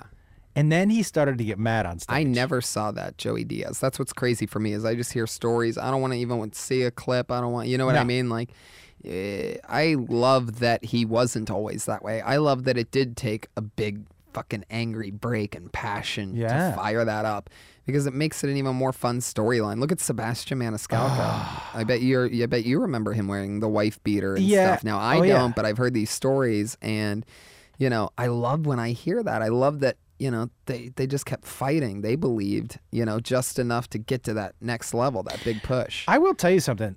15 minutes of Joey Diaz when he's firing on all cylinders is a f- I you can't catch your breath. Nobody can. Do you know what I mean? 15 minutes of him when he's hurt. Oh my god. My hands hurt if I'm in there for a few minutes because I I will clap at any anybody who does anything Yeah, brilliant. I'll yeah. sit there and I'll clap like a little gluttonous King Joffrey, just fucking. and literally, when Diaz is on, my fucking because I'll go hard. Yeah. The funnier it is, the harder my clap is. And I'll fucking, I'll, by the end of it, I'm like a college coach who just won a national championship, getting the guys back on that side, like, you motherfuckers, let's do it. Come on, switch it up. I Back up the sideline, back it up. We're celebrating. he- to me is inspirational in a lot of different ways, Totally. but mostly because look, nobody walks out of a Joe Diaz show offended, even though he, you know, on paper you'd be like, he can't say that. You he what? can fucking say anything. He's such a cold-blooded, calculated assassin. Oh, yeah. That I had him open up for me for my one-hour special. My one-hour Netflix special. He I comes saw, out I saw me. you. I saw you. He brings him. me Yeah, on yeah, yeah. stage. Yeah. I have to tell you, but dude, your one hour special was amazing. And for somebody, look, this is why, to me, and look, I get inspired uh, by, I can get inspired by a lot of different things. Your special inspired me for a lot of different reasons. But one, for you to come out of the gate confident enough to decide, I'm going to shoot this the way nobody has ever shot it before. I was like, before I even saw it, I'm like, I fucking like that guy. Yeah. Like you, you were like, th- th- because that takes a lot of balls. Not y- there were no cuts to people laughing in the show, which Right. I always hate. I'm like, I don't need to see them laughing. Who is it? Their special? Yeah, yeah. They're not special yeah. at all. Well, how did you decide to do that, and why? I am. Tell everybody exactly w- w- what I what we're talking about here. Well, like I said, Man on the Moon is what got me into stand-up comedy. right. But the reason why it did was because I became obsessed with movies. I mean, or big time, like huge cinematic super fan, right? I purposefully live at Fairfax and Third right now because I live within a mile of the New Beverly Cinema, which I am obsessed with, and I think it's the greatest thing in Los Angeles. Quentin Tarantino Yeah. owns a theater. He makes the lineups now. I don't know how much you know about this. He does. He makes the lineups and all the reels come out of his house in the Hollywood Hills. Somebody drives them. Wait, so are there the some crazy theater. obscure films that could show up there? Dude, look, I don't want everybody knowing about it. Do you see you LA people cover your ears for a second? Take your headphones off right now. But yes, it is the secret of Los Angeles that is the most beautiful, glorious thing. And anybody who's listening, if you do come visit LA, yeah, you know, yeah, sure, plan the comedy store, plan the this. But dude, if you don't go see a daytime or a double feature at the New Beverly Cinema, then you're missing Los Angeles. Really? Dude, it's eight dollars for a double feature. So Lethal Weapon one, Lethal Weapon two, eight dollars. Stop it. Popcorn, three dollars. Soda, dollar fifty. Candy, dollar. He kept What? it all old school, motherfucker, Come on. bitch. How do I not know that? Because I, you, you know, I'm not tapped in, dude. not- I live in the valley, that's why. Tony I live in the. This is fucking- the first real serious I know. I live in the fucking valley, dude. I live in the valley. Damn it, Josh. I know where I know where a good Whole Foods is in the valley. I know where one is at Fairfax and Third. Oh, that's a I'm great right one. there. That is a good one. That's where I live again. That's actually the start of my story. Yeah, go. One. Um, no, I mean that that's that's. What's the this- last thing you saw? Uh, bobbity, obbity, obbity, obbity, obbity. Um, oh, fuck. I'm about to go see The Green Room this week, which is like, uh, you know, Where do you fall for movies? Like, what's your? Or do you have a genre that you love? good you- movies. Yep, good original killer movies. I love Deadpool. I love every Tarantino movie. I love uh, Scorsese movies. You know the good ones. Um, and that's uh, that's what I'm getting Yeah. at. Is I was a huge Tarantino fan when um, it, very early on. Huge. I mean, obsessed, and I still am. That's my outlet. If he comes out with a new movie, I'm talking shit to everybody who says, I don't know about this hateful eight. I'll fucking argue you through a wall. I will beat your ass verbally. You tell me, critique Jackie Brown. Fucking bring it. All right, bring it. You're, Aaron, you make- don't I'm- like Jackie Brown? I'll no, no, no. steal I was your gonna say, soul. there's no way you can criti- critique Jackie Brown. It's great. A lot of people tried to critique Jackie Brown. Well, they're all They're wrong. morons. They're stupid. When's the last time you watched? It's been a few years. I did was not one of the ones who critiqued Jackie Brown. All right. I But like I'm Jackie Brown. guessing right now it's been a few years since It has seen been it. in Yeah, the go theater. watch So it when I again. saw it in the theater. That's what the last time you saw it? Well, I, well, you think I have Jackie Brown the thons at my house? Dude, you're crazy. You need to rewatch this movie. Um, I, maybe I will. Maybe I'll light one up and, and do that tonight. Yeah, I think so. How about Kill Bill? Love Kill Bill. One and two. One and two. You've when's the last time you saw that? Theater. No. Okay, good. No, no, no. I I, I- love Glorious Bastards. Love Inglourious Basterds. You saw it in a theater. and at my house. Okay. These are all th- things that I have at my house. Django. You have at your house. I do not. You got to get Django. Dude. I don't have it at house. Stop being a moron. But Django was, I mean, so good, So good. so good. Inglourious Basterds was so good. No, I haven't seen Hateful Eight. It's unbelievable. It's fucking unbelievable. As good as Django? It's one of those. I don't even know yet where to put it because it's so good. And the second time I saw it was so much better than the first time, and I had a feeling about that because it's sort of long Yeah. and there's a lot of stuff, and you don't know what's going on the first time you're seeing it. In the so- pantheon of his movies, can you give me a top three? No, I, I mean, I uh, my favorite movie of all time is Kill Bill one and two. Uh, Kill Bill two per- personally because I like watching Uma d- undig herself out of a grave. You know what? I went to high school with her. No, you didn't. Yeah, No way. I went to high school with her. Now, when when Uma was in high school, she was a gangly, not course. not a, and nobody would go out with her. Right. Uh, we miscalculated. Yes, indeed. uh, what a fucking loser you are. Again, just Yeah, oh, yeah, I did not. How did I not know about the New Beverly Cinema? Yeah, no, let me tell you something. I feel worse about not trying to have sex with Uma than about not going to the Beverly Center.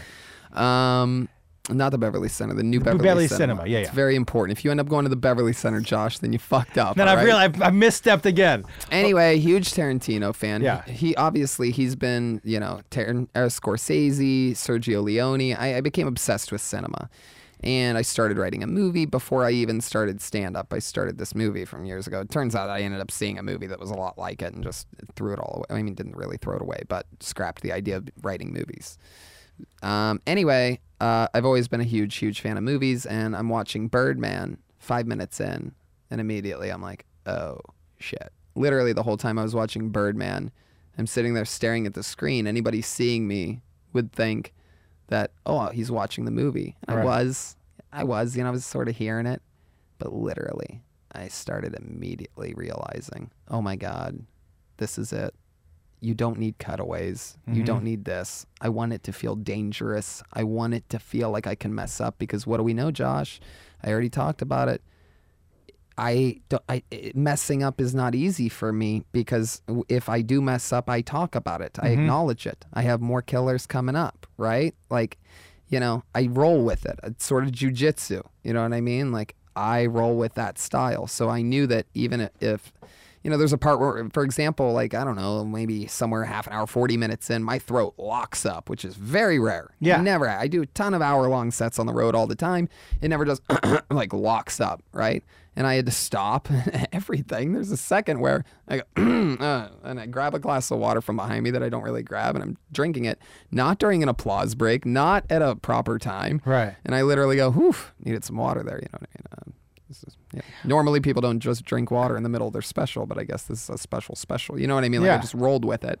And, you know, I knew that I could do, I knew it was in my skill set. You know what I mean? I don't really do a very honed act. I've never really written a set list. I sort of go in with a ballpark idea. Sometimes I just end up on a Monday night. Wait, for the hour making fun of special? Frasier, doing snap jokes or something. Frasier. You know what I mean? Wait, uh, for the hour special, you didn't have a set list? I did. I did make one for that. I did not follow it. Um, called a couple audibles there, but uh, it was it was interesting because it was one of the first times that I've ever made a set list, really. And By the way, it's what I like outside of liking your comedy. It's what I like the most about it. You know, I did a talk show that was a live talk show, right? So broadcast live. It was amazing. That feeling of danger, even though look, the crowd doesn't expect and the audience at home didn't expect the set to light on fire. But every now and then things would just not go well. dude, I do a show 154 times. I've done, I'm not promoting my show right now, but I've done 154 live episodes of an Kill hour Tony. and a half long podcast that's live that has three guests that has two guests, a producer, a band, and I literally and I'm not comparing your TV show to my podcast, but I'm saying on on the the, the loving of the danger, Yeah. I pull names out of a bucket. Explain It's- to people who are listening who don't know what Kill Tony is. uh, it, it, it, it's a show in the belly room of the comedy store. But anyway, it's the open mic night during potluck when when the open micers are done. Like uh, there's an, there's other rooms there, and in this room, I sell it out every single Monday. It's packed to the gills, fire hazard, and over 50 comedians sign up to be put in a bucket for the chance to get pulled out. I only get through like seven or eight per episode. And if you get pulled out of this bucket, you come on stage. Anybody can do it. Anybody can sign up. You want to talk about danger? Yeah. And they get 60 seconds uninterrupted stage time to perform. We we're sitting down at a table like this. There's a mic and a mic stand right there.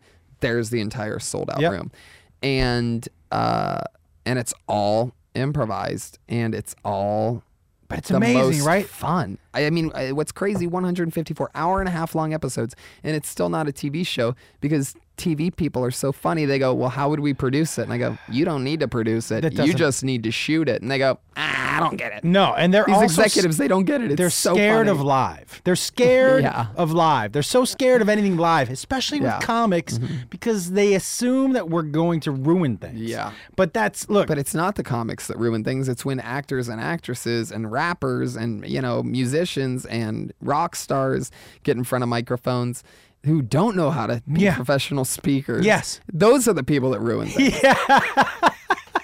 You know, Michael Richards never did anything until he was a huge TV star. He never did any of that crazy stuff. Look what doing oh, TV does. Oh, Boy, it t- took him down a bad path, didn't Made it? no sense, by the way. I just, I just basically gave an example of how I'm wrong about everything I just said. Tell me Look at something- Michael Richards, for example. You Yeah, can he was- him behind a microphone. You Comedian- shot yourself down. Comedians never fuck up. Look at Michael Richards. Take Bill Cosby, for example. he lived a great life, Bill Cosby. In loving memory of you, Michael Richards. I think Never he did forget. pass. um, how many? I'll tell you what he didn't pass on any gig that's been offered. No, he- Okay, go on, Josh. I'm sorry, I keep cutting you off with this Michael Richards. No, shit. dude, I'm on board. Um, can you think of like of of a more awkward tumble from somebody so beloved? Fucking Kramer. You could have said Kramer, and people would have been like, "A fucking." Can you think of a more awkward, terrible tumble that anybody in the recent past has taken? Because he was like, to pick I bet you if you said who's your favorite on Seinfeld, a majority of the people out of four, if you're in the, you have four choices, I still say over fifty percent say say Kramer, Yeah, right? yeah. To have to be that beloved and to just fucking snap like that. I mean, you you know, it it's it's pretty crazy. And, you know, all he, he all he was doing was saying a word that we all say every day in the comfort of our own homes. You know what I mean? Repeatedly. If you think I At your don't yell television that, screen. right? You fucking.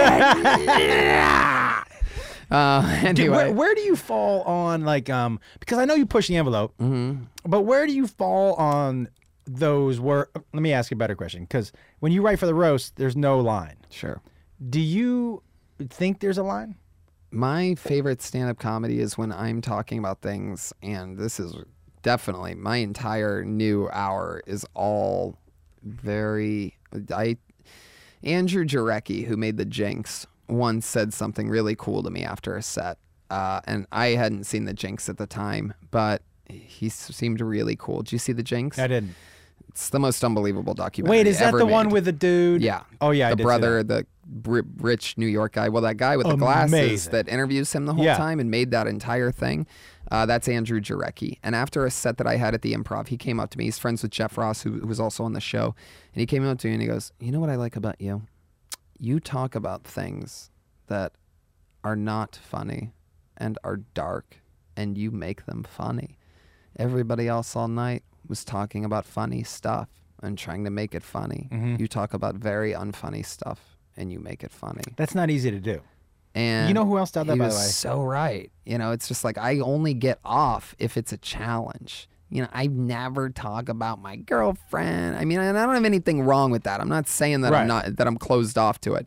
But there's something about talking about Cosby and people going Ugh, in the beginning and watching those same faces 20 seconds later, like, "Oh," you know what I mean? I literally will remember what they look like at the beginning of my Jared from Subway joke when they're like, "Oh God, he's going there," and then they, you know what I mean? Yeah. I have a take on it that just I know it's going to work. I have a thing right now where I talk about how. I mean, I don't want to give it away, but I'm going to anyway because this is a Josh Wolf exclusive. Yeah. But uh, but you know, I talk Wait, should we? Do we have any exclusive music? Beep, beep, beep, beep, beep. All right, so I By talk the way, about. but noise sound effects. I don't think that's going to be your thing. No, it's not. uh, you know, there's a thing that I'm working on right now, which I love, and I'm talking about how you know Subway had to change their "Eat Fresh" slogan because Jared went down on a 16 year old girl. Basically, is the gist of it. But the thing is, it's not a joke. That's actually true. Right. They had to literally change their slogan. I talk about what are the odds? A company's never lost their mascot and their motto at the same damn time. That's like if Ronald McDonald got caught on video on an iPhone video jerking off a little boy while at the same time looking at camera and going, "I'm loving it." Now, what you can't see is that when I do the stand-up joke, I crouch down and I don't ever do many act outs. I Yeah. don't move much. So when I do, it sort of makes it, you know, have a little extra pepper on it. So I lean over and I literally mime giving a hand job to a little boy. I mean, and the height of this little boy that I do the hand job at. I mean, it could only be like five, six, seven. I sometimes I have the audience like I'll go, I'll go, sir. I'll just keep doing the hand job in Yeah. the air, and I'll say to somebody in the front row, and it always does good. You know, I'll go, sir, how old do you think this little boy is, based off the height of the dick that I'm jerking off right now? You know what I mean? Like, and I'm literally miming this little hand job, right? And it's a tiny cupped, you know, little baby dick, and it's very short you know, five or six years old in height, and I get to hear the crowd in that moment. I'm listening. When I go, when I go, that's like Ronald McDonald jerking off a little boy, right? Right there, right when I say boy, there's a moment where, Yeah. and then, but when I, I'm looking down and I turn my head and I go, I'm loving it. Because they're lo- they would lose their motto, and it Yes. ties this whole thing together. It goes from them r- going, "What is he jerking off a little boom?" and there there's nobody that can survive it. The biggest height thing is I purpose, like I said, I purposefully will watch the fucking grumpy person in the room. I'll look right in their soul when I when I, you know, look for that. Yeah. and I watch them fucking break, and it's the best every time. Those angry fucks. It's funny to see. Like I can tell too. Well, my And I know I sound like a huge egomaniac this episode. If you're listening to me for the first time, yes, I am sort of like this. This is an extra. You know, I've been listening to a lot of Drake today, a lot of Kanye, a lot of We the Best. All right, so I'm extra hyped up. So don't hate me for my ego. I don't want to see your dumb fucking, hey, heard you on Josh Wolf for the first time. Quite the egotistical asshole for somebody I've never heard of. Save your tweets. All right, sorry. go ahead. that was Go a ahead. good one. I Go like ahead. I do a lot of podcasts, Josh, so I, I already know how people react to stuff. can I tell you something? God, what an ego on you for somebody I've never heard of. You know what I, I mean? I have to tell you, you referenced Kanye. I am not a Kanye fan. really, Are you music? but You're you don't Kanye- listen to rap. I do listen to rap. Who do you who do you who do you like lately? Future, I like. uh, Who do I like lately? Drake. I like J Cole. All right, name another one. Lately? Yeah, Um. Well, look. because if you don't listen to people lately, then you can't be in the Kanye game anyway. You know what I mean? Like, I listen to Kanye. My problem with Kanye, and I, I, I like. I don't mind Drake. Uh, what don't you like about Kanye? Let's fix this. I'll I'll, I'll show you a few songs that you have to listen to with headphones okay, on, dude. Let me ask you. Let's. you let's can't go- listen to Kanye on your little rinky dinky iPhone. Hey, All right, no, I listen to it in my headphones when I walk. I walk high every night, beautiful. and that's when I what kind of headphones are you rocking? Bose. Good ones. Yep. Like the they go over your ear all the way. Big ones. No, they go in my asshole. Yeah, they go in All my right. fucking. I have the asshole speakers. You don't have that? I'm just making sure you're not dealing with some I go- little I go speaker- Making making sure you don't I have go- this David Letterman No. uh, Sony Walkman. No, I go speaker and then I put the subwoofer in my asshole, so I really feel the bass. That's how you listen to Kanye. I keep trying to see if your producer's laughing at all. And his Aaron's face laughing? is just perfectly cut off right at the part yeah, where I he's the dude tell. from Home Improvement. But now I can see his shoulders bounce a yeah, little bit. Yeah, he's the dude so from Home Improvement. I love that. Um, I no, I would go. I would. I would counter your Kanye with Nas, and I would tell you that if you're not listening, to, don't you I mean, smirk at Nas. Nas is good. You know, I the think you like pop beats, man. You need to like No, you know, Kanye to me is is look earlier Kanye, beginning Kanye. I think it's hard to touch how good he Right, was. of course. I mean, that's undeniable. He, by the way, he produces for Nas. He produced Jay Z stuff. This is the guy behind the scenes. great, great. This is like a comedy writer that's you know I think getting he's got his a ton break. of talent. I think right now he's drink sucking his own dick too much, and that's why I don't like it. I, I, I don't like his music because how good he thinks he I have is. a few songs off of this new album. I would love to hear him. I'm very open, man. I'm very open. One's open. called Famous. You need to know that. Just Famous? Listen to Famous, but you can't listen to it. You know.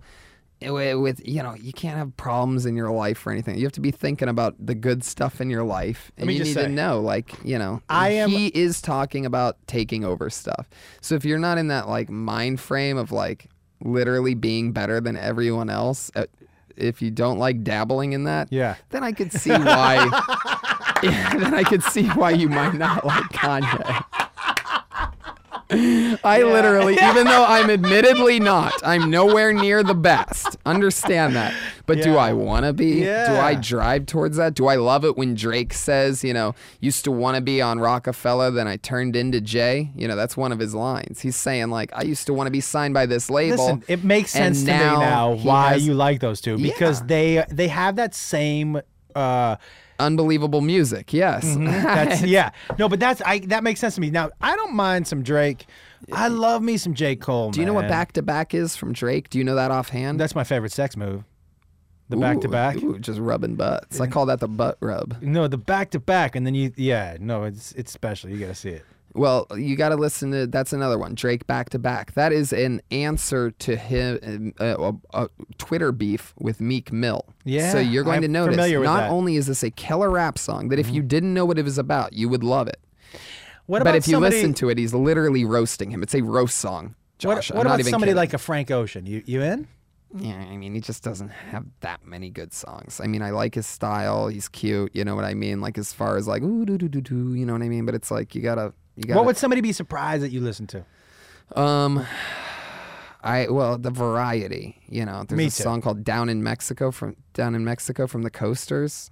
Oof, that's another one. This is a song that'll change your life, dude. Down in Mexico from Yep. the coasters. Yeah, "Down in Mexico." Anybody who's listening to this, just jot it down, take a little note, Are you? and uh, then put it on your headphones. I am a okay. Here's what I love about for me. If you're gonna hook me with music, I need. To, I I love a story. Look, one of the mm-hmm. reasons I'll go see the Counting Crows Mm-hmm.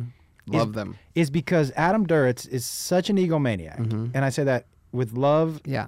and affection. That he, it, you know, you go to a lot of live shows and the music is louder than the lyric.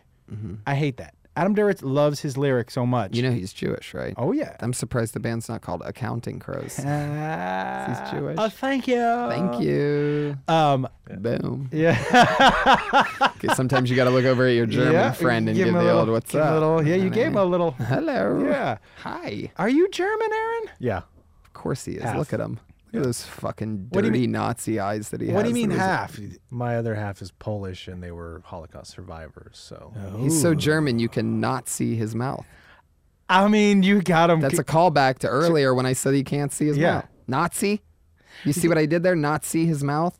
Are you? Listen now. All right. It's a fucking Nazi pun, guys. I'm okay with it. You, you can't hear the people Sorry, I have laughing at go. home. I'm kidding. Now, are you worried that the headphones are messing up your hair? A little bit. I have a very long night ahead of me. I have a I was- sold out show that I was I'm just doing at the curious because Comedy there have been a Store. couple times you've done this. My done hair's this. been fucking not cool lately, man. I'm 31 and shit is happening. I literally went to my doctor today to get more fucking Propecia, and the doctor moved offices without telling me. So Yeah. I have to go to the Beverly, you know, Cedar Sinai area, that medical plaza. Yeah. The, the parking took forever. It took me 17 minutes, and I know because they charged me on my way out, even though my doctor's office moved. They're like, it took you 17 minutes. I don't know if you really went to a doctor's office that's closed. Right. I'm like, what? I started losing my shit. And and I, it didn't matter to me the two dollars was the principal because I had to find parking for 15 Yeah. minutes and then two minutes later I find out the office moved I go fuck I go back to my car so you know I'm going to get more Propecia today and the fucking doctor's office moved so then I'm there I am screaming in my car I've been taking that Propecia for about ten years, yeah like a charm. It works. yeah I'm trying my best have you ever missed a few days Yeah. The by the way, the doctor, if he's honest with you, Yeah. will tell you you can miss a couple days. Doesn't matter. Okay well I've missed like four or five days and I'm panicking but tomorrow I'm gonna go to the new place You'd be all right. You'd What's be all right. crazy though is like, you know, I end up fucking losing more hair from being stressed because the fucking doctor's office moved. anyway, so that's all happening. Are you? fucking losing my hair. And meanwhile, Pauly Shore's telling me to be David Bowie, and I'm over here missing my Propecia refills. That's not rock. That's not rock and roll. By the way, That's not rock and roll at There's nothing less rock and roll than being worried about your Propecia refills. No way Bowie would have paid the two dollars for parking if his office moved. No, but you know who's? He would have driven right through the fucking stick. Oh fuck yeah! yeah. Fuck that stick, by the way. I'm gonna start doing that more often. I'm gonna put a little fucking What steel stick? The bar stick that comes holds down? you down. You know what? I'm gonna put a little fucking thing on the front of my car, and I'm just gonna start It's driving. gonna be a stick stick 'em. remover, Yeah. like Mad Max. yeah. You're gonna go all in. Like Inspector Gadget, just gonna have one button that I press that just pulls up a stick. I would like it came out of the front of your car and it goes. Boo. yeah. That way, it's not a terrible accessory to have. No, I'd love that. That's pretty cool. Who would have thought it was that easy? By the way. If you, by the way, have you tried to get out and lift one of those up manually? No. It doesn't work. I, by the way, just you know, because when I had no money, I was like, oh, I can just lift it up and then I'll lift up. It doesn't. Right. It fucking falls on your Right. head. By the way, that I I. I- you said you were Jewish earlier, but now I really believe you. The fact that you've tried to physically lift up the arm Oh, on yeah, a yeah. Uh, parking lot. Is he not laughing at No, that? the Nazi doesn't laugh at that shit. the fuck is wrong with him? How does he not laugh at that? He's like he's. Picturing a Jew going and lifting up the stick trying to get free parking. I prop it open with my menorah. I have an extra oh, large Oh, menorah, and I that's put it on double. the- it's double Jewy right there. It's a Jew against one. You know, when my son was very young, I always told him that he because he liked to dress up as a ninja, and I used to mm-hmm. tell him that he wasn't a ninja; he was a ninja, Yeah. and that he so threw cute. stars of David to people. Oh, that's Right? so cute. Until I got called into the office at his elementary school, Oh my god. Because is it- so funny. they were like, "You know, your son is saying he's a ninja," and I'm like, "Yeah, that's what I've been telling him." yeah. And they were like, "That's offensive." I'm like, To who? Right. The other ninjas? yeah. like the actual ninjas? You think they're gonna come out of the fucking darkness and be like, "Oi!" Like Oh I my couldn't. God. I- the political correctness and and things that people deem Ninjas, by the way, use swords to cut their coupons. Ah, very good. Look at him. He's Yeah, I like hard it. that one. He's Yeah. moving back and forth. We I got like, him. I like that one. I like- yeah, it was a good one, huh, buddy? Yeah. Yeah. You can be accounting that Yeah. as one of your good jokes. Boom. What? By the way, it. t- what time do you have to go for? what are your- we at? We're at six thirty, dude. Yeah, I got to roll. All right, listen. Plug whatever you want to plug. Uh, I'm doing the Wilbur Theater in Boston, Massachusetts, October 8th, and I'm most likely shooting my next special there, all in one continuous take. Uh, Um, so Can I tell you that? Listen, I am from there. There are a lot of people who listen Really? to this podcast who live there. So tickets just went on sale. I've already sold a couple hundred, so you'll get really good seats if you go there now. And uh, I'm super excited about it. And I'm doing a bunch of other fun shows: Stanford and Sons in Kansas City, Love that Se- place. Seattle, Washington, Bellevue Parlor. Uh, why Boston for your special? Can I ask? You know what happened is, honest to God, I did four sold out Wilbur theaters with Joe Rogan a few weeks ago, and the owner was so nice and cool. And it was what's crazy is Boston was one of the last cities that I ever even went to. I haven't mm-hmm. opened there for Jeff Ross. I didn't open there for Joe Rogan. They were like the last people to see me, so they sort of knew me from podcasts and from my Netflix special. And I came out guns ablazing. Nothing from my special at all is on this new hour that I've been doing, and. Um, I was doing half hours in front of Rogan, and after the very first set, the owner came right up to me and goes, "I want you to do this theater. I want to be the first big American theater that you headline."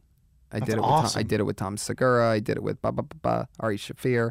I go, I want to do you too. And Tom and Ari are totally like big brothers to me in many many great ways. And so that was huge. And immediately I go, fuck yeah. And that was after the first show. So after the second show, when I close out before I bring up Rogan after doing a half hour, the best half hour of my new hour, I go, thank you guys so much. That's my time. You know, after re- being relentless for Yeah. a half hour, and they go nuts. And I go, by the way, after the first show, the owner of the theater told me that he wants to bring me back in October. So tickets will go on sale for that soon. Hopefully, you guys can make it there. Ah, you know, huge second pop. So I got to pitch. That's pitch like it the best advertisement ever. three times. So after the first show, he told me he wants me to do the Wilbur Theater. So that night after that set, I did it, and then two times the next night. Then I got better at it, by the way, so that it got shorter and got a bigger pop. You know what I mean? You know, after the first show yesterday, uh, the owner gave me the chance and said that he wants me to headline here in October. You know what I mean? If you say it like that in a theater, goes, you know what I mean? Amazing, right? Uh, so I'd love to see you guys there. But in the meantime, are you guys ready to take this show to a whole nother level or what? And then they realize they're about to see Rogan. So, you know, place just like goes double crazy. And, you know, but was, anyway, I got to promote it a lot. And, you know, so it's just like a blessing, and I'm super excited about it. And Kill Tony is my podcast. That happens live every single Monday at the Comedy Store. That's on iTunes under the Death Squad. You have to look up Death Squad or Kill Tony, and you will find uh, that show. With if you like stand-up comedy and you've ever been interested, and you think you're funny, and uh, if you think you're a funny person at the office, you might be really intrigued by this podcast because it really breaks down It what is. works, what doesn't, how to do it. We punch up their stuff. Sometimes we just make fun of them. You know, it's crazy. It's a free for all and it's so much fun. And Josh Wolf is going to be on an episode coming up in the next few weeks. I would love to do that. I don't know you. I know you don't know this, but I've gone to the store and watched a bunch. really? Oh yeah, I go. Listen, I, I know you because you know how you don't never would bother people after shows. Yeah. I don't either. I don't say. It, listen, That's the way to do it. You then when you your- finally meet somebody, Yeah, you find out you connect that this and that. Everybody's so, I've annoying. seen your show, Yeah. dude, a bunch, and it's it's such a good live show. Such a good live show. So yeah, Yeah. I would love to come on anytime. Thank you. Well, it's Um, going to be a lot of fun. Dude, this has been and by the way, what I also just found out is we're gonna be at the Wild West Comedy Festival together. I was just about to say that was I'm- the one thing that I forgot. I'm doing this doing pod- that a lot. We have a lot Yeah. of chemistry. I'm doing this podcast there. I'm doing Kill Tony there. What the fuck? What the fuck is What, night- right? what day are you doing it? Sunday night.